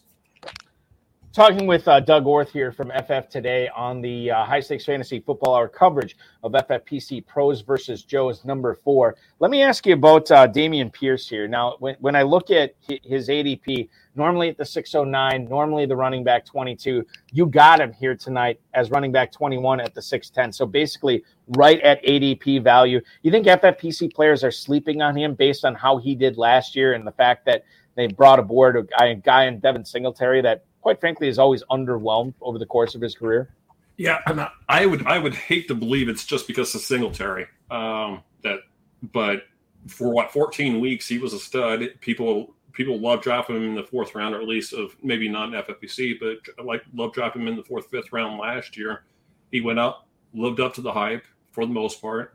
Now we come back this year, he's dropped two rounds, and why? Because of Singletary. Singletary was.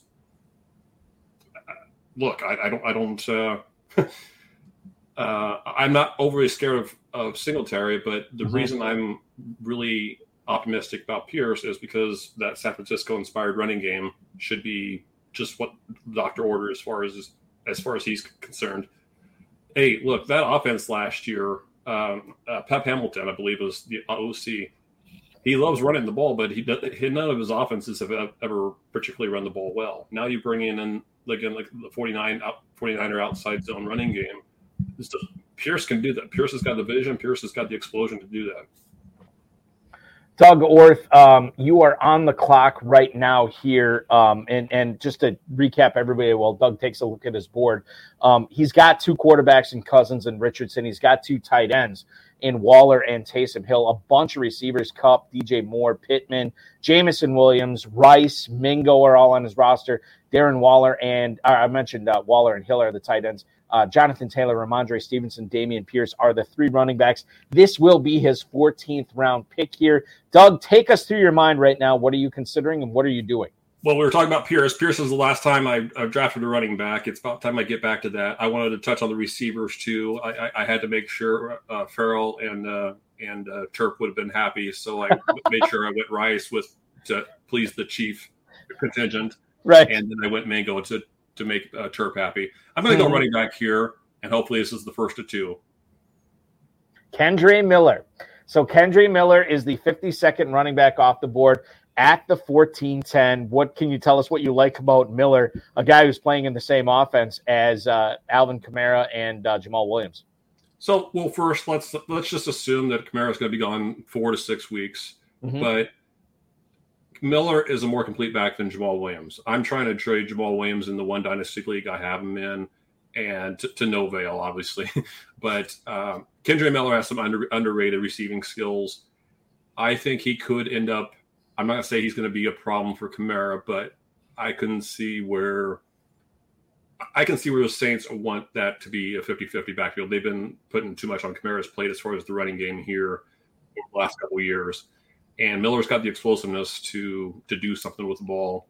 So um so I'm gonna I'm shooting for the, the first four to six games, but I'm there's there's definitely upside for more.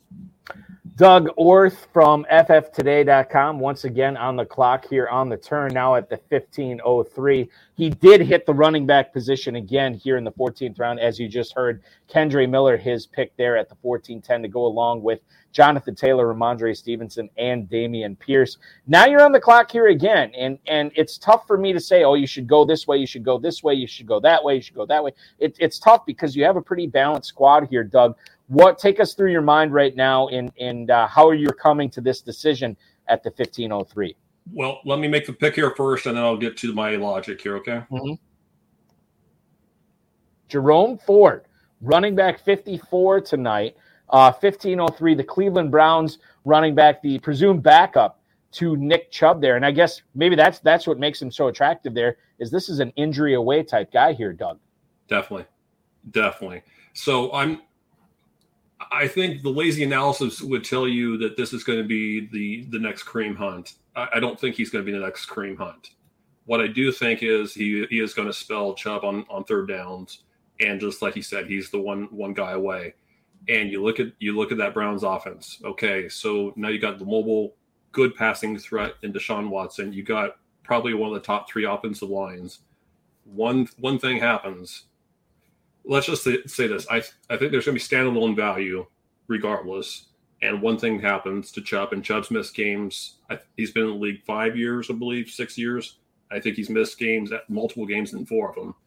Um, yeah, so I don't want anything to happen to Chubb because I love. I've got some Chubb in some dynasty leagues. I don't want anything to happen to him, but if something does, Ford is set up for big time success. Doug, you also had the low key uh, stack here in the mid rounds where you drafted Michael Pittman in the seventh, and then you grabbed Anthony Richardson in the ninth. Did the Pittman presence on your team affect the fact that you took Richardson over guys like Daniel Jones, Dak Prescott, Tua Tagovailoa, or was this just a happy accident? Like, hey, I like Richardson, I'm going to draft him. Oh, even better, I got Pittman on my team. Yeah, well, what I was trying to avoid was the triple triple Indianapolis Colt stack of Taylor, Pittman, and Richardson. Oh, and Richardson, yeah. But but uh, uh, having said that, yeah, I wanted I wanted the the safe floor that Kirk Cousins provides. He's usually what top ten, top twelve, just about every year, right? And let's let's sprinkle in some of that 800, 900 yard ups, rushing upside with Richardson.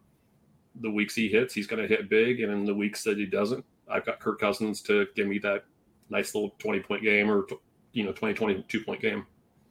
Doug, final question for you. I, I think um, that one of the more polarizing questions I've asked people um, over the course of the last couple of months, especially now the last couple of weeks with the NFL getting training camp underway and the Kansas City Chiefs obviously doing that.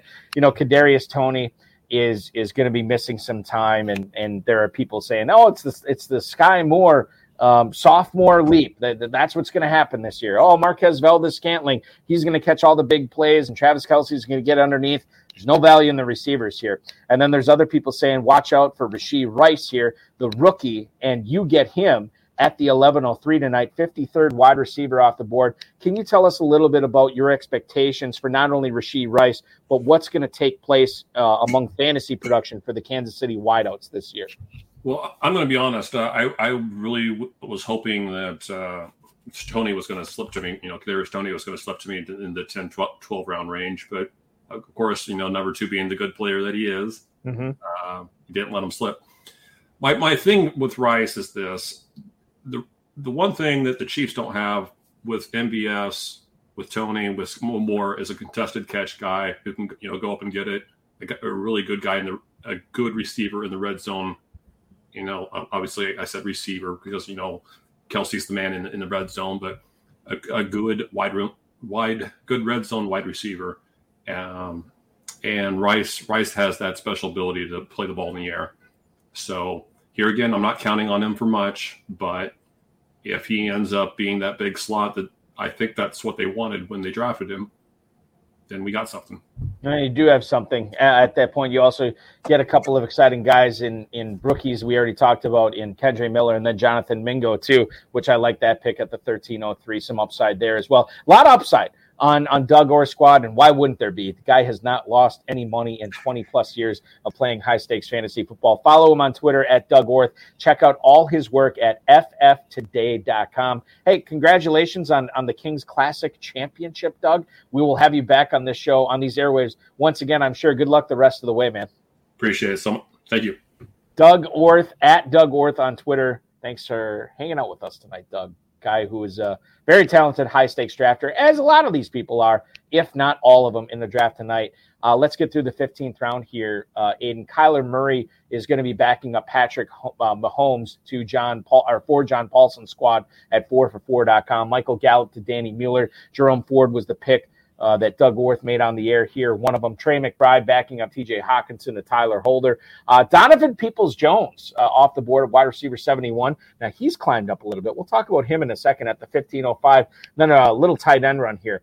Isaiah Likely to Jason Barr and Joe Jackson, Hunter Henry off the board to Patrick and McDowell, and then Hayden Hurst to Gary Kerr as his number three tight end. Devin Singletary is the number six running back drafted by the GOAT District. Remember, they did not take any running backs until round seven. Cordarrelle Patterson off the board to Gary Knight, Michael Mayer to Jim Coventry from RotoWire, and then Brock Purdy just creeping up 15, 12. You know, okay, I, am going to make a horrible reference here, and it's just to, sort of to break the monotony.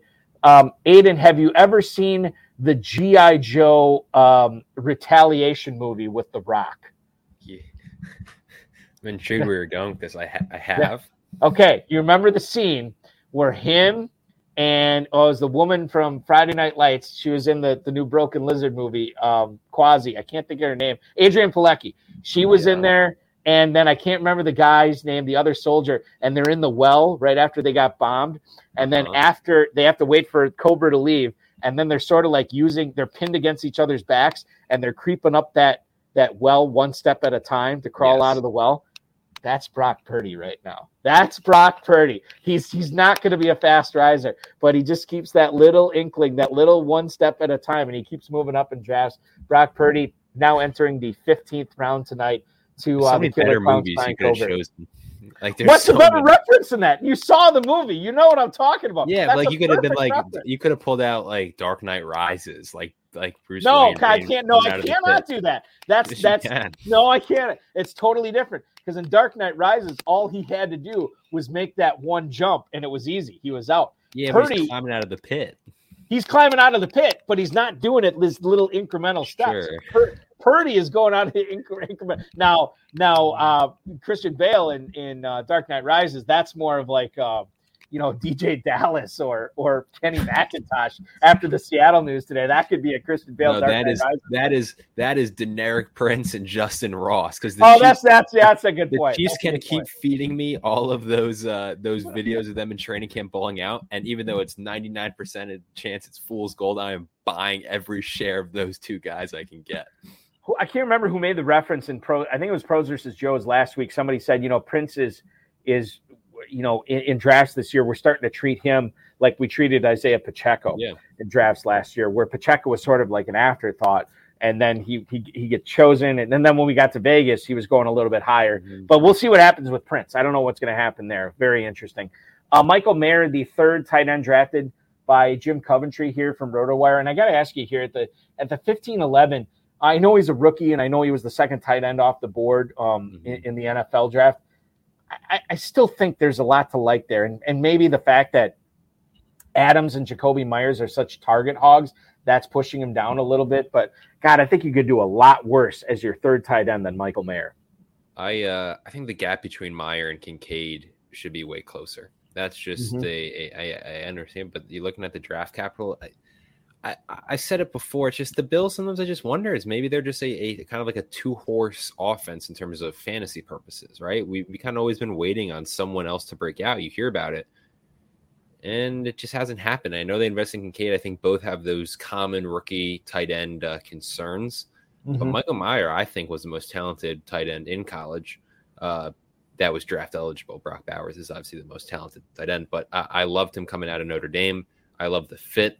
Uh, I think they're going to pepper him with targets. And I, I, always talk about, right? Jimmy Garoppolo is good at one thing, and he's excellent at it. And that is like the short, short, like the seven to 10 yards. That's it. That's where he's money, right? And those, mm-hmm. essentially that, that short, short game, I guess. I'm butchering these words to describe it, but that's what he's elite at. The not accurate on the deep ball. He's not mobile, but he, he will hit you right in the numbers if you just run a quick, uh, quick five yard route, seven yard route. And I think that's where Mayer's going to eat uh, for that Raiders offense. Um, I know it's just pure speculation and essentially me just doing kind of uh, not tabloid fodder, but there are there there's rumors bubbling of those Adams content in, in Las Vegas. Could they mm-hmm. look to move him? There's just always those things, and I think yeah, he's a rookie, but I thought Meyer watching him at Notre Dame looked NFL ready. And, and, I think that translates. I think the gap between him and Kincaid should be closer, and by that it's probably a little lower on Kincaid. But as you said, for a third tight end, I think that's a great pick. 16th round is complete as well. Chuba Hubbard to uh, Brian Covert, DJ Chark off the board as the number six receiver to Jim Coventry. Noah Fant joining Jake Ferguson and Kyle Pitts in the tight end room for Gary Knight. Marvin Mims off the board as the number six receiver drafted by the defending overall pros versus Joe's champs. Uh, that's the GOAT district. Dan Williamson, Theo Gremminger, and John Daniel. Leonard Fournette uh, not on a team yet, except for in the pros versus Joe's number four draft because he is on Gary Kerr's team. Sam Howell joining Trevor Lawrence and Kenny Pickett as the quarterbacks for Patrick and McDowell from RotoViz and Dynasty League Football, respectively. A couple of interesting receivers here: Khalil Shakir to Barr and Jackson, Puka Nacua, the rookie going to Marco, Mark Mauricio Gutierrez from Estadio Fantasy, Matthew Stafford, the third quarterback drafted after Tua Tagovailoa and Jordan Love to Tyler Holder. Zamir White, third straight running back drafted by Doug Orth. Richie James and Curtis Samuel wrap up round 16, a very interesting round 16. Richie James to Danny Mueller, Curtis Samuel to John Paulsen. Let's uh, talk a little bit about uh, the. Um, uh, let's see, where do I want to go first here? Let's go with Puka Nacua to Mauricio Gutierrez, um, wide receiver 75 at the 1608 you know, I drafted him late in in a lot of my rookie drafts this year, Aiden, and I, I think it was because I didn't really see a whole lot of competition for targets after Cooper Kupp in Los Angeles. And I know Higbee's going to get his, and I know there's some some decent amount of Van Jefferson fans out there as well. But I look at Puka Nacua, and I know he's a rookie, but he's a polished rookie, and I think he's very intriguing in a best ball format like this to get him as the 75th wide receiver off the board to go on Gutierrez's team, whereas he's his number seven receiver. Like you, you're not counting on big numbers for this guy, but you could get some steady production here. Van Jefferson fans is uh, like an oxymoron if I've ever heard one. But the uh, like, would they be fans? Van Jefferson fans? Fans. Vans fans. No, the, uh, Vans, Vans. Beats, I don't nothing know. beats when you're a, like a, as my, my, when you're a marketing and media coordinator and social media is just trying out a bunch of ideas. And I was so excited to present like me and the Terp collab just did a little like all like preseason hype team last year and they got like three likes. And I just remember like yeah, that was I was all excited. But Puka he he would be on this year's list so far because the training camp buzz is immense for him and that's really all that's really all i can gather i mean it was beyond even though just the start of this training camp but you're talking about rookie otas and all of that stuff and he was like mm-hmm. yeah this guy they love him So I think there's some value there. He's if you're drafting a Rams receiver not named Cooper Kupp, the, he's the guy. I don't think any of the other ones are even really worth the spot because personally, I just don't think they have any upside whatsoever. I don't think a lot of them are good. Cooper Kupp's going to get so many. He's just going to be peppered. Higbee will have his, but I think there's an opportunity. If I mean, and, and when it's like it's a, it's a first versus last type draft, you know, like Puka yeah. Nacua is, is he's a little bit more exciting here than he would be in a fantasy pros championship draft or even an FFPC main event draft. It's just it's just a I'm I was I kind of zoned out because I'm trying to think back since McVay's been there, I can't tell you. You don't often hear about hype out of Rams camp and it doesn't deliver, right? Mm-hmm. It's usually pretty. I know Cam Akers. When say Cam Akers had a ton of hype, that was just a weird. A, after the first game, you're like, oh, what do we have here? But right. because it's always been a Cooper Kupp and then Robert Woods show for the longest time. You don't really get a like Tutu Atwell, right? Second round pick. You never heard the buzz that Nacua was getting, right? It was just right. he kind of faded into irrelevancy the moment he got there. So I think you you I think it doesn't matter. You don't usually hear this much positive buzz, and it's resounding. So especially in the 16th round, when I know it's a, a classic phrasing, but he's he's borderline free, right? It's your you, this is the lottery ticket to really spend on because I think there's a chance just based on the buzz you might have something here. You might have something, and we definitely have something here as we go back out to the Joe Cam drafting from the sixth spot tonight. We already heard from Joe Jackson and his son tonight. Let's go to the other half of that FFPC Joe's team. It is Jason Barr joining us right now on the program from the sixth spot. I know you're coming up on a pick, Jason. Thanks for joining us. But how do you how do you like the team so far? After. Hey, I appreciate you guys having us. Thanks for letting the other half of the uh, the team join. So far, so good. Uh, we didn't come into this expecting to go, you know, RB heavy early on, mm-hmm. three in the first six rounds, but you know, you got to take what the draft gives you sometimes. And so we're trying to make the best of it now. Very excited about the Zeke likely picks. Uh, that may end up sounding really foolish, but right now, I like that a lot. Can you tell us, like, okay, let's let's take these one at a time. Um, well, number one, you're, you're on the clock right now. So we'll get to that to likely and, and Zeke in a little bit. And to refresh everybody's mind here, what Jason Barr and Joe Jackson have done from the sixth spot tonight has been Josh Allen, obviously Ryan Tannehill, we talked about earlier after they got Hopkins and Burks. It made it seem, you know, Ryan Tannehill playing the role of Thanos tonight. He is inevitable for Barr and Jackson. It happened here uh, with the Titan stack. Then you're looking at McCaffrey, Breece Hall, Kenneth Walker, Ezekiel Elliott at running back. Receivers are Waddle, Hopkins, Burks, Flowers, Zay Jones, Collins, Valdes-Scantling, and Khalil Shakir, and then Freiermuth, Schultz, and Likely. Kind of a balanced team, maybe a little bit at, uh, a weak at running back. Are you going to go with a running back here, Jason? I think we're going to take one more running back before the draft is over. Uh, whether we take one right here or not uh, is TBD. But I think we'll definitely need one more before the draft is over. Um, I think right now we've got a few guys queued up. Um, I've got my co-manager who's actually driving uh, the selection right now. Mostly, they they wanted me to join the chat so that they could have full uh, authority over the next pick. And right. so, you know, what, you know, while while we're talking, they're going to be making the next pick. So I know who we have queued up.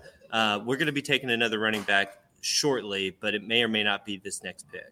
Okay, so DeVante Parker was the pick here. You got two more chances to take a running back. We'll see what you do there. Let's get into the to the Elliott and Likely picks that you liked. So McCaffrey, Hall, and Walker, no other running backs until round 14. You grab Elliott there at the 1407. Tell us a little bit about why you like that pick so much there.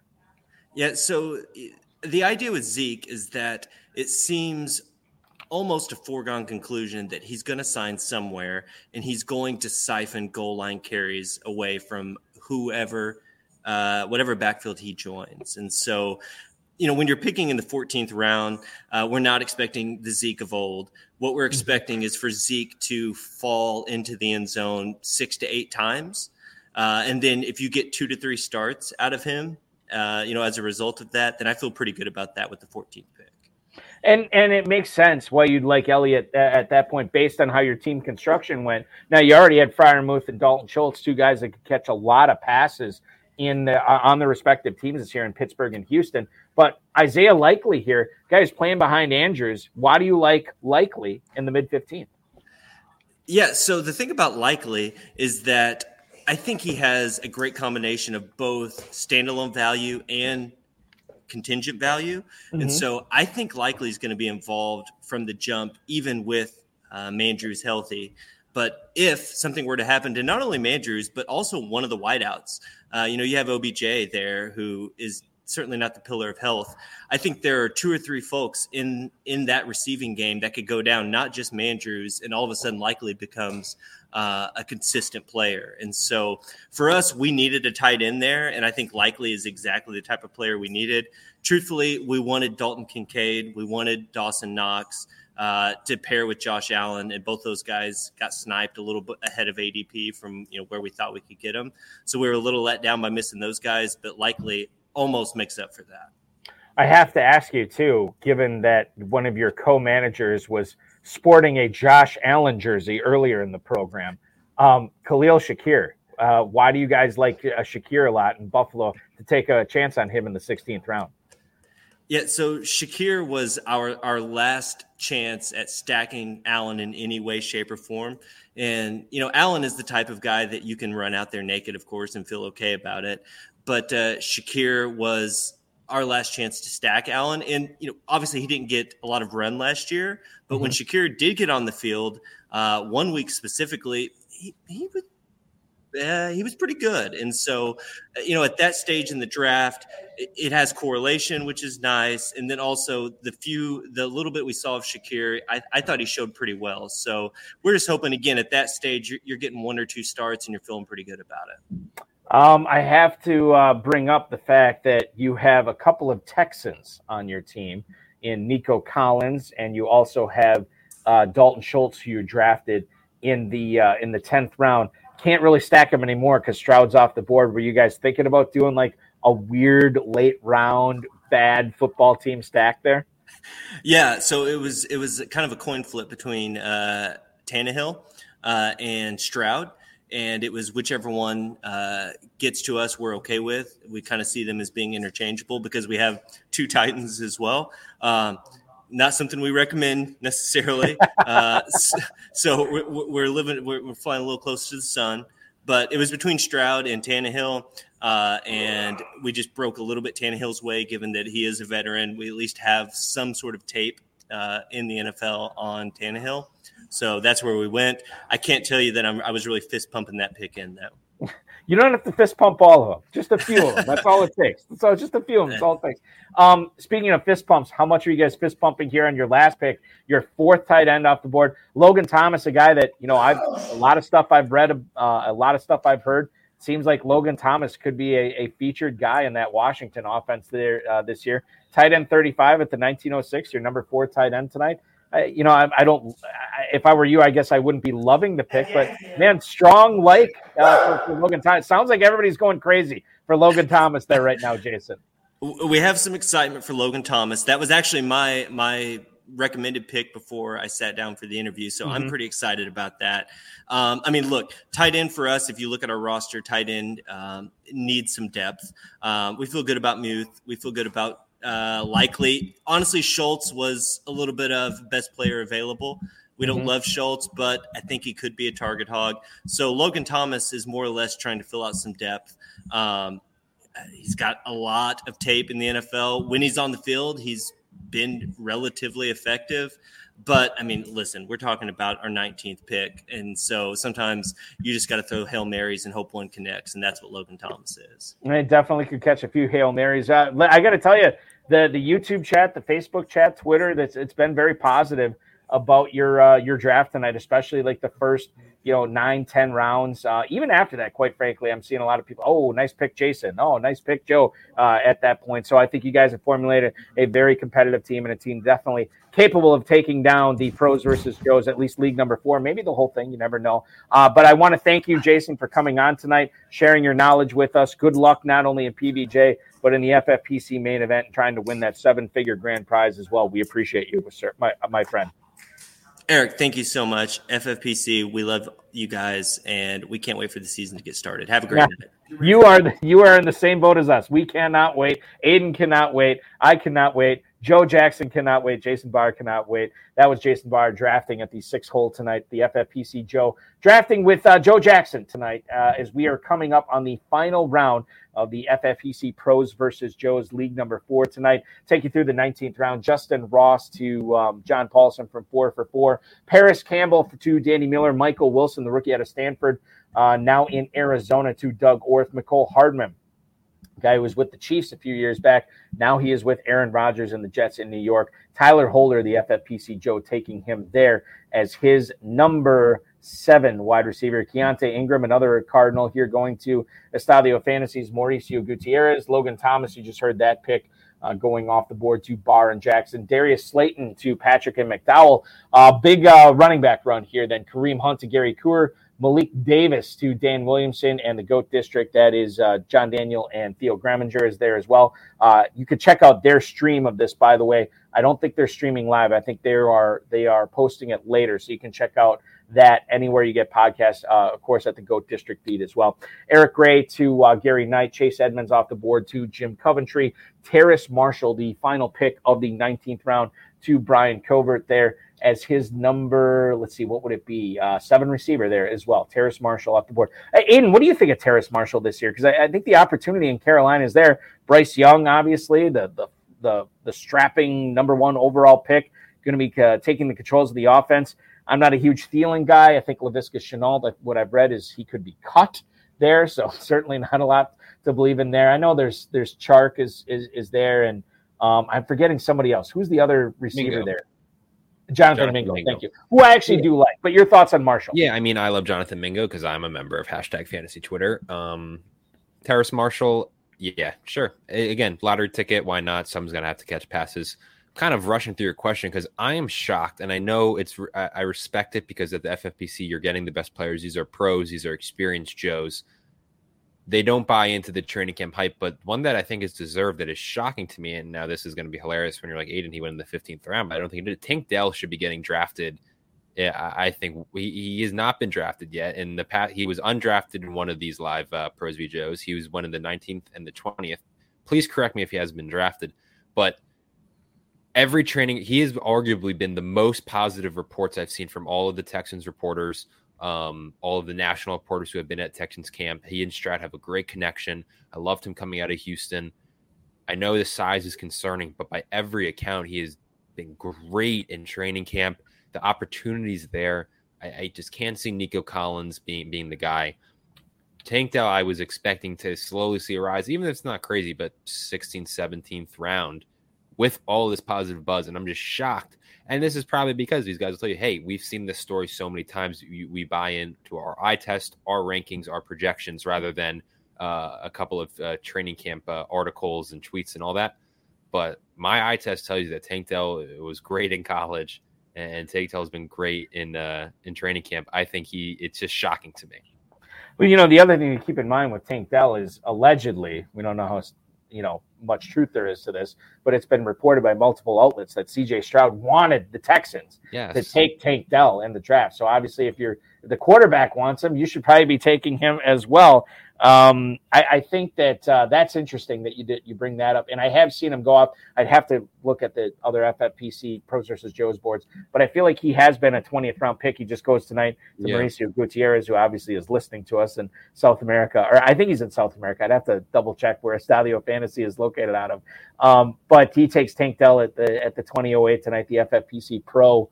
Uh, Gutierrez grabbing Dell. So I, I think you know I, it's one of those things where I don't, I'm not necessarily targeting him, but I'm with you on the point of I'm surprised he is not going higher. Yes. Based on the hype we have seen from him in the FFPC. It's all uh, relative. It's all it's relative. all relative. Exactly. Right? Yes. We're talking about a guy who, when we're talking about, oh, it's tired. It's like at most 16, 17th round. It's nothing crazy. It's just the idea of I really am buying into that. Of all the guys in training camp, we talked about obviously Puka Nacua. I don't understand why Tank Dell's not getting the same buzz. Right. Yeah, I think you're right. 20th round is complete, and so is the draft. I'll take you through the 20th round very briefly here. Brian Covert with Joshua Palmer, Pierre Strong falling to the uh, 2002 tonight to Jim Coventry, Jalin Hyatt, the rookie receiver, out of Tennessee, now in New York, to Gary Knight, Noah Gray, the fourth, uh, beg your pardon, third tight end drafted by Dan Williamson and the GOAT District, uh, JD and uh, Theo Gremminger also teaming up on that squad. Allen Robinson to Gary Kerr, Josh Downs to Patrick and McDowell, followed by Zack Moss to Jason Barr, Tank Dell to Mauricio Gutierrez from Estadio Fantasy, Robert Woods to Tyler Holder, and then you're looking at Jimmy Garoppolo, the third quarterback, to Doug Orth, Zach the penultimate pick of tonight's draft, to Danny Miller is his number four tight end, and Michael Carter, the final pick tonight, to John Paulsen from four for four. I just saw, I thought I saw a blurb tonight that he could be the odd man out if the Jets sign Dalvin Cook. I don't know if there's any truth to that, but certainly that makes that Jet that final pick by uh, John Paulsen all the more interesting of Michael Carter there. Um, I, I, look at Danny Mueller, uh, a guy who's had a lot of success in the FFPC best ball format, Aiden, and mm-hmm. he gets four tight ends here. And I got to believe part of that is because he did not take a tight end in the first 10 rounds tonight, but he grabs four tight ends after the 10th in the second half of the draft. And I don't think there's a there's a magic number here, but to me, if you don't take a tight end until the double digit rounds, even in a format like this, you have to take at a bare minimum three he grabs four. What did you make of his tight end strategy tonight? That's the way to go. Um, there's only so many you can take. I mean, maybe Ertz. You're just you're hoping to get, just get week to week. You have a couple. I mean, I think there's people way smarter than me are in on Jelani Woods and his profile and the flashes that he showed last year. Um, I don't love Conklin. I think there's just so many mouths to feed in New York, but I love Gerald Everett. I think it's a it's a great. Again, we talked about it super early in the show, right? That kind of these guys who are going in the eighth to like 13th round, those tight ends is everyone has a different ranking. And Gerald Everett, again, high powered offense. I know they they drafted Quentin Johnston, but Gerald Everett is going to have some big games, just as he did last year. And Kellen Moore, obviously, look at what he did in Dallas and utilized Dalton Schultz and the rest of that tight ends. Gerald Everett, I think, is a value at tight end 16. That's a great pick. And I, I think that's one that, even though, and then he backs it up with three more. Yeah. Uh, Gerald Everett in a weird way. It's I don't think he he could have could could have uh, not even taken Ertz as a, a, super late flyer, and I would have been okay with uh, how he shaped up with the Gerald Everett pick. You know, Conklin's getting a lot of buzz out of Jets training camp as well, and and I know mm-hmm. Jelani Woods is is polarizing, but polarizing is okay when you're in round 17. Uh, we have completed the draft tonight, but we have not completed our guest tour. We are about to with our final guest of the night, ladies and gentlemen, the fantasy football writer of the year finalist from the FSWA last year, and our second Kings Classic champion popping aboard tonight who won it two years ago. You follow him on Twitter at Jim Coventry NFL. Please welcome in Jim Coventry. Jim, welcome in, man. Hey, great to be here, man. This is a blast. Love the pros versus Joes and the FFPC. It, it's it's so much fun having you uh, too, and and and I think that I what's great about having you on now is we can talk about your team as a whole. You cannot add to it. This is what you're going to battle with for the entire season. You were in the 11 hole tonight. Can you tell us a little bit about what, as as you stand and look at your team right now, how it turned out? What grade? Maybe you could grade your own team as well. How did it, how did this turn out to you uh, for you tonight, Jim? I kind of expected I would punt tight end, and I know it's tight end premium. Mm-hmm. I just felt I wanted to address the other positions, and I have tight ends that I'm specifically targeting in drafts. We all make our narratives and our stories, and, and I believe I have a strong case for Juwan Johnson, Irv Smith. Was hoping to get Jake Ferguson as my third, and he went a little before, and so I, I don't really like Michael Mayer, but I wanted to have three bodies at tight end because hey, if you have three, you have none, but you got to have something for point wise, right? So it was a strategy, but I was hoping, not really not Gary. Nick Chubb would have been nice to have had on the roster, but it gave me access to Garrett Wilson, which Chubb was taken. And it was cool to start AJ Brown and Garrett Wilson because I feel that Garrett Wilson, he could be a 1,400 yard receiver this year, and mm-hmm. AJ Brown's already done that. So it was an exciting start for me. And I really wanted Mike Williams, Chris Godwin. So my receiver set, I was extremely pleased with that part. What about uh, Jim, the, the Joe Burrow pick here in the fourth round here at the 402? Obviously, no concerns for you on the calf strain, right? No, it's literally six weeks from the injury to the season, and it's a calf strain. and and I know they're painful. And believe I've had two of them, and they are horrible injuries in the in the short term. But you recover very well from them, and certainly with the care and treatment he'll get. If it was they said torn calf, like fully torn calf, eh, maybe we're looking at a problem.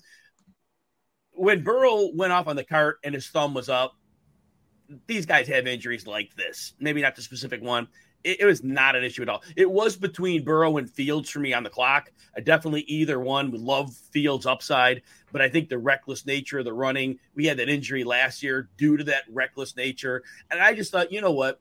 Let me go with that real high upside quarterback that also is calf injury aside, likely to make it through the season. What, what about um, Travis Etienne? You picked him a little bit more than a half round ahead of ADP, yeah. but I guess at that point, drafting from the 11, you want him, you got to get him there, Jim, and you went out and got him. Yeah, it, at that point in the draft, we're looking at the running backs on the board and what I'm willing to go with. Here's the thing with Etienne he never caught th- more than three passes in a game last year. I don't know how Doug Pederson goes into an offseason saying – how do we not get this guy more catches? I know they want to limit his workload on the ground. I know that. He had the week eight and nine where he had all those carries, and then he had a little stretch in like 14 and 15, but they always cut him right back down. Then they bring in D'Ernest Johnson, they draft, draft Tank Bigsby. So I know the rushing attempts aren't going to be high.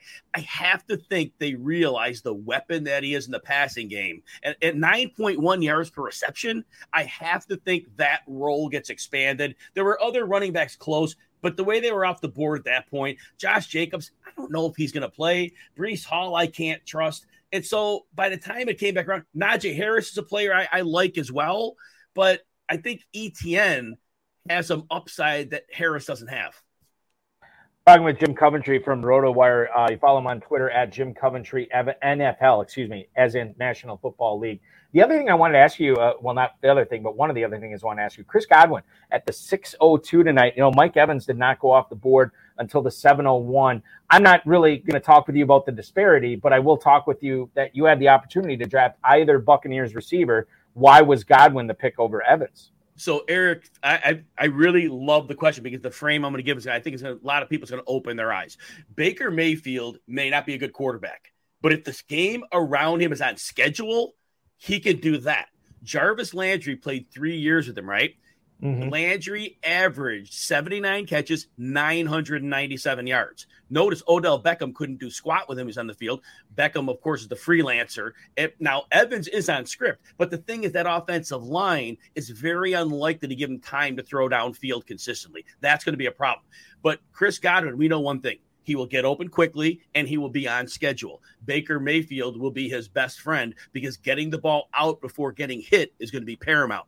So, definitely, in last year, remember, Godwin rushed back from a December 2021 yeah. ACL injury. Mm-hmm. I, and he was 72nd percentile yards after the catch last year. And I don't think he was close to 100%. So I think we get the 100%. He's going to be a target monster. He's going to be their way they're going to move the chains, but with a little more oomph to it. Let me ask you this, Jim, as, a, as our final question tonight. If I pin you down between after the Juwan Johnson pick, because I know you like Juwan Johnson, but round 12 and on, did you have a favorite pick out of those fine nine, uh, final nine picks? Irv Smith, Allgeier, D'Onta Foreman, Michael had DJ Chark, Tyquan Thornton, Baker Mayfield, Edmonds, and Pierre Strong. Any of those picks standing out to you? Like, mm, I'm really glad I got this guy. I got to give you a 1A and a 1B here. D'Onta Foreman, in my mind, I think the Bears told us everything they want us to know about Khalil Herbert. Last year, when he and David Montgomery were healthy, and Montgomery could break tackles, but he couldn't do any yardage afterwards. Yet they still gave Montgomery the heavy dose of the early down work. Herbert was a change of pace guy. Herbert should have had that job so far over Montgomery, yet they refused to give it to him. Now we get Foreman in. Foreman took over for Derrick Henry the second half of 2021. He was a beast. He took over the second half last year for Christian McCaffrey. Somewhat of a beast, but very good. Mm-hmm. I don't know how he is not. He's getting drafted as the third Bears running back, and in my mind, he's the number one. Roschon Johnson gets drafted. What do they talk about? Oh, he's a great leader. Oh, he's great on special teams. Oh, and he can block a little bit. He's a core special teamer based on what the team told us. And then Tyquan Thornton. Look, I know the Patriots' history with drafting running backs early. Has not been good. But Tyquan Thornton did show enough in limited opportunity last year, and Bill O'Brien comes in. Bill O'Brien had speed with Will Fuller back in the day. He'll know how to best use Thornton. They're going to use him RPO look here. It's a dart throw because he's far from a sure thing, thing clearly going with 17th round of a draft. But I do think there's a chance where he becomes a wide receiver four or five type guy. And at that point of a draft, I think that would be a good value too.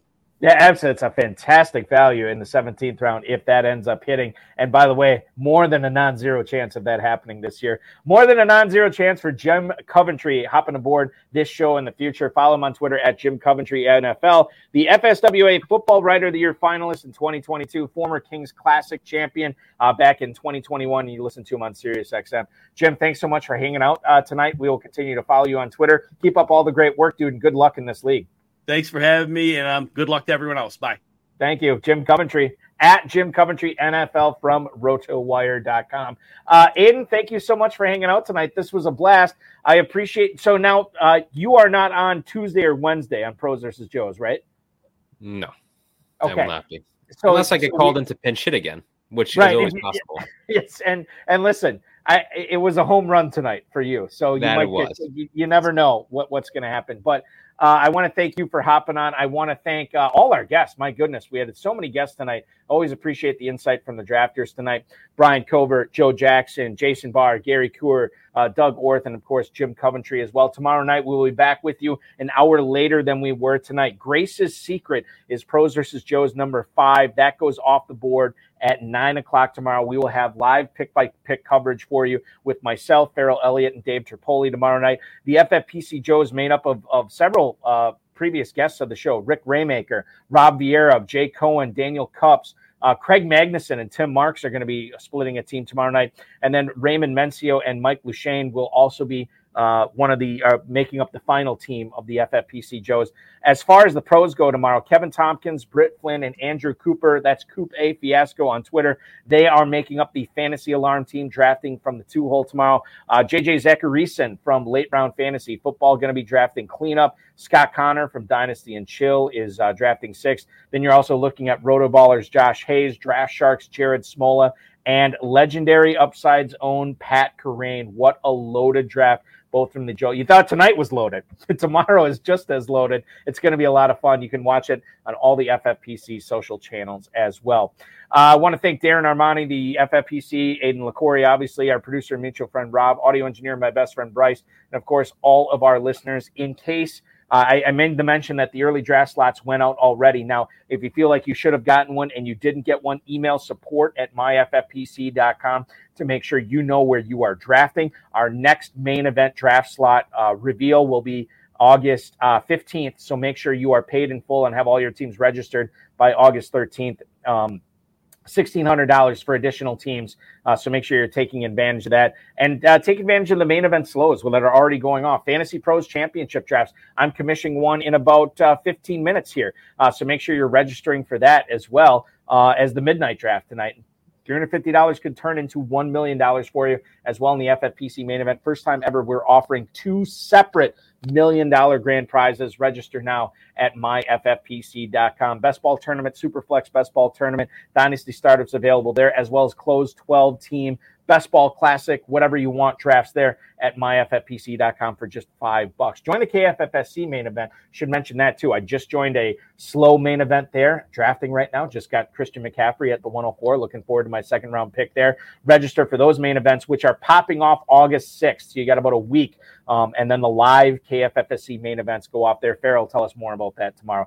Aidan, be good, dude. Appreciate all your work. Thank you, sir. Good luck tomorrow. Thank you so much. I appreciate that. Ladies and gentlemen, that will complete our show tonight. Want to thank everybody uh, for participating, for watching. Remember, we do this show um, uh, year round, uh, 10, 9 Central on Friday nights, but we will be back at it tomorrow night at 9, 8 Central. We will see you there.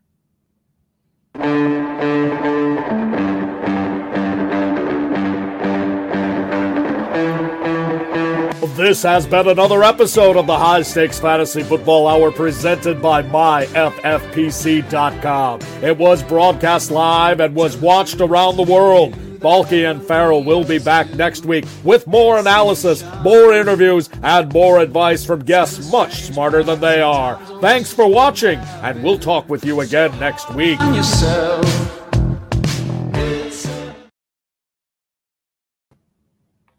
Down to three teams in that FFPC Fantasy Pros Championship starts in 12 minutes. If you're watching live, jump in right now. Can't wait to see what you do uh, from your draft slot and that night. Uh, tonight's draft could be the million dollar grand prize. You never know. We'll see you there. Thanks for watching. 9 8 Central tomorrow. We'll be back at.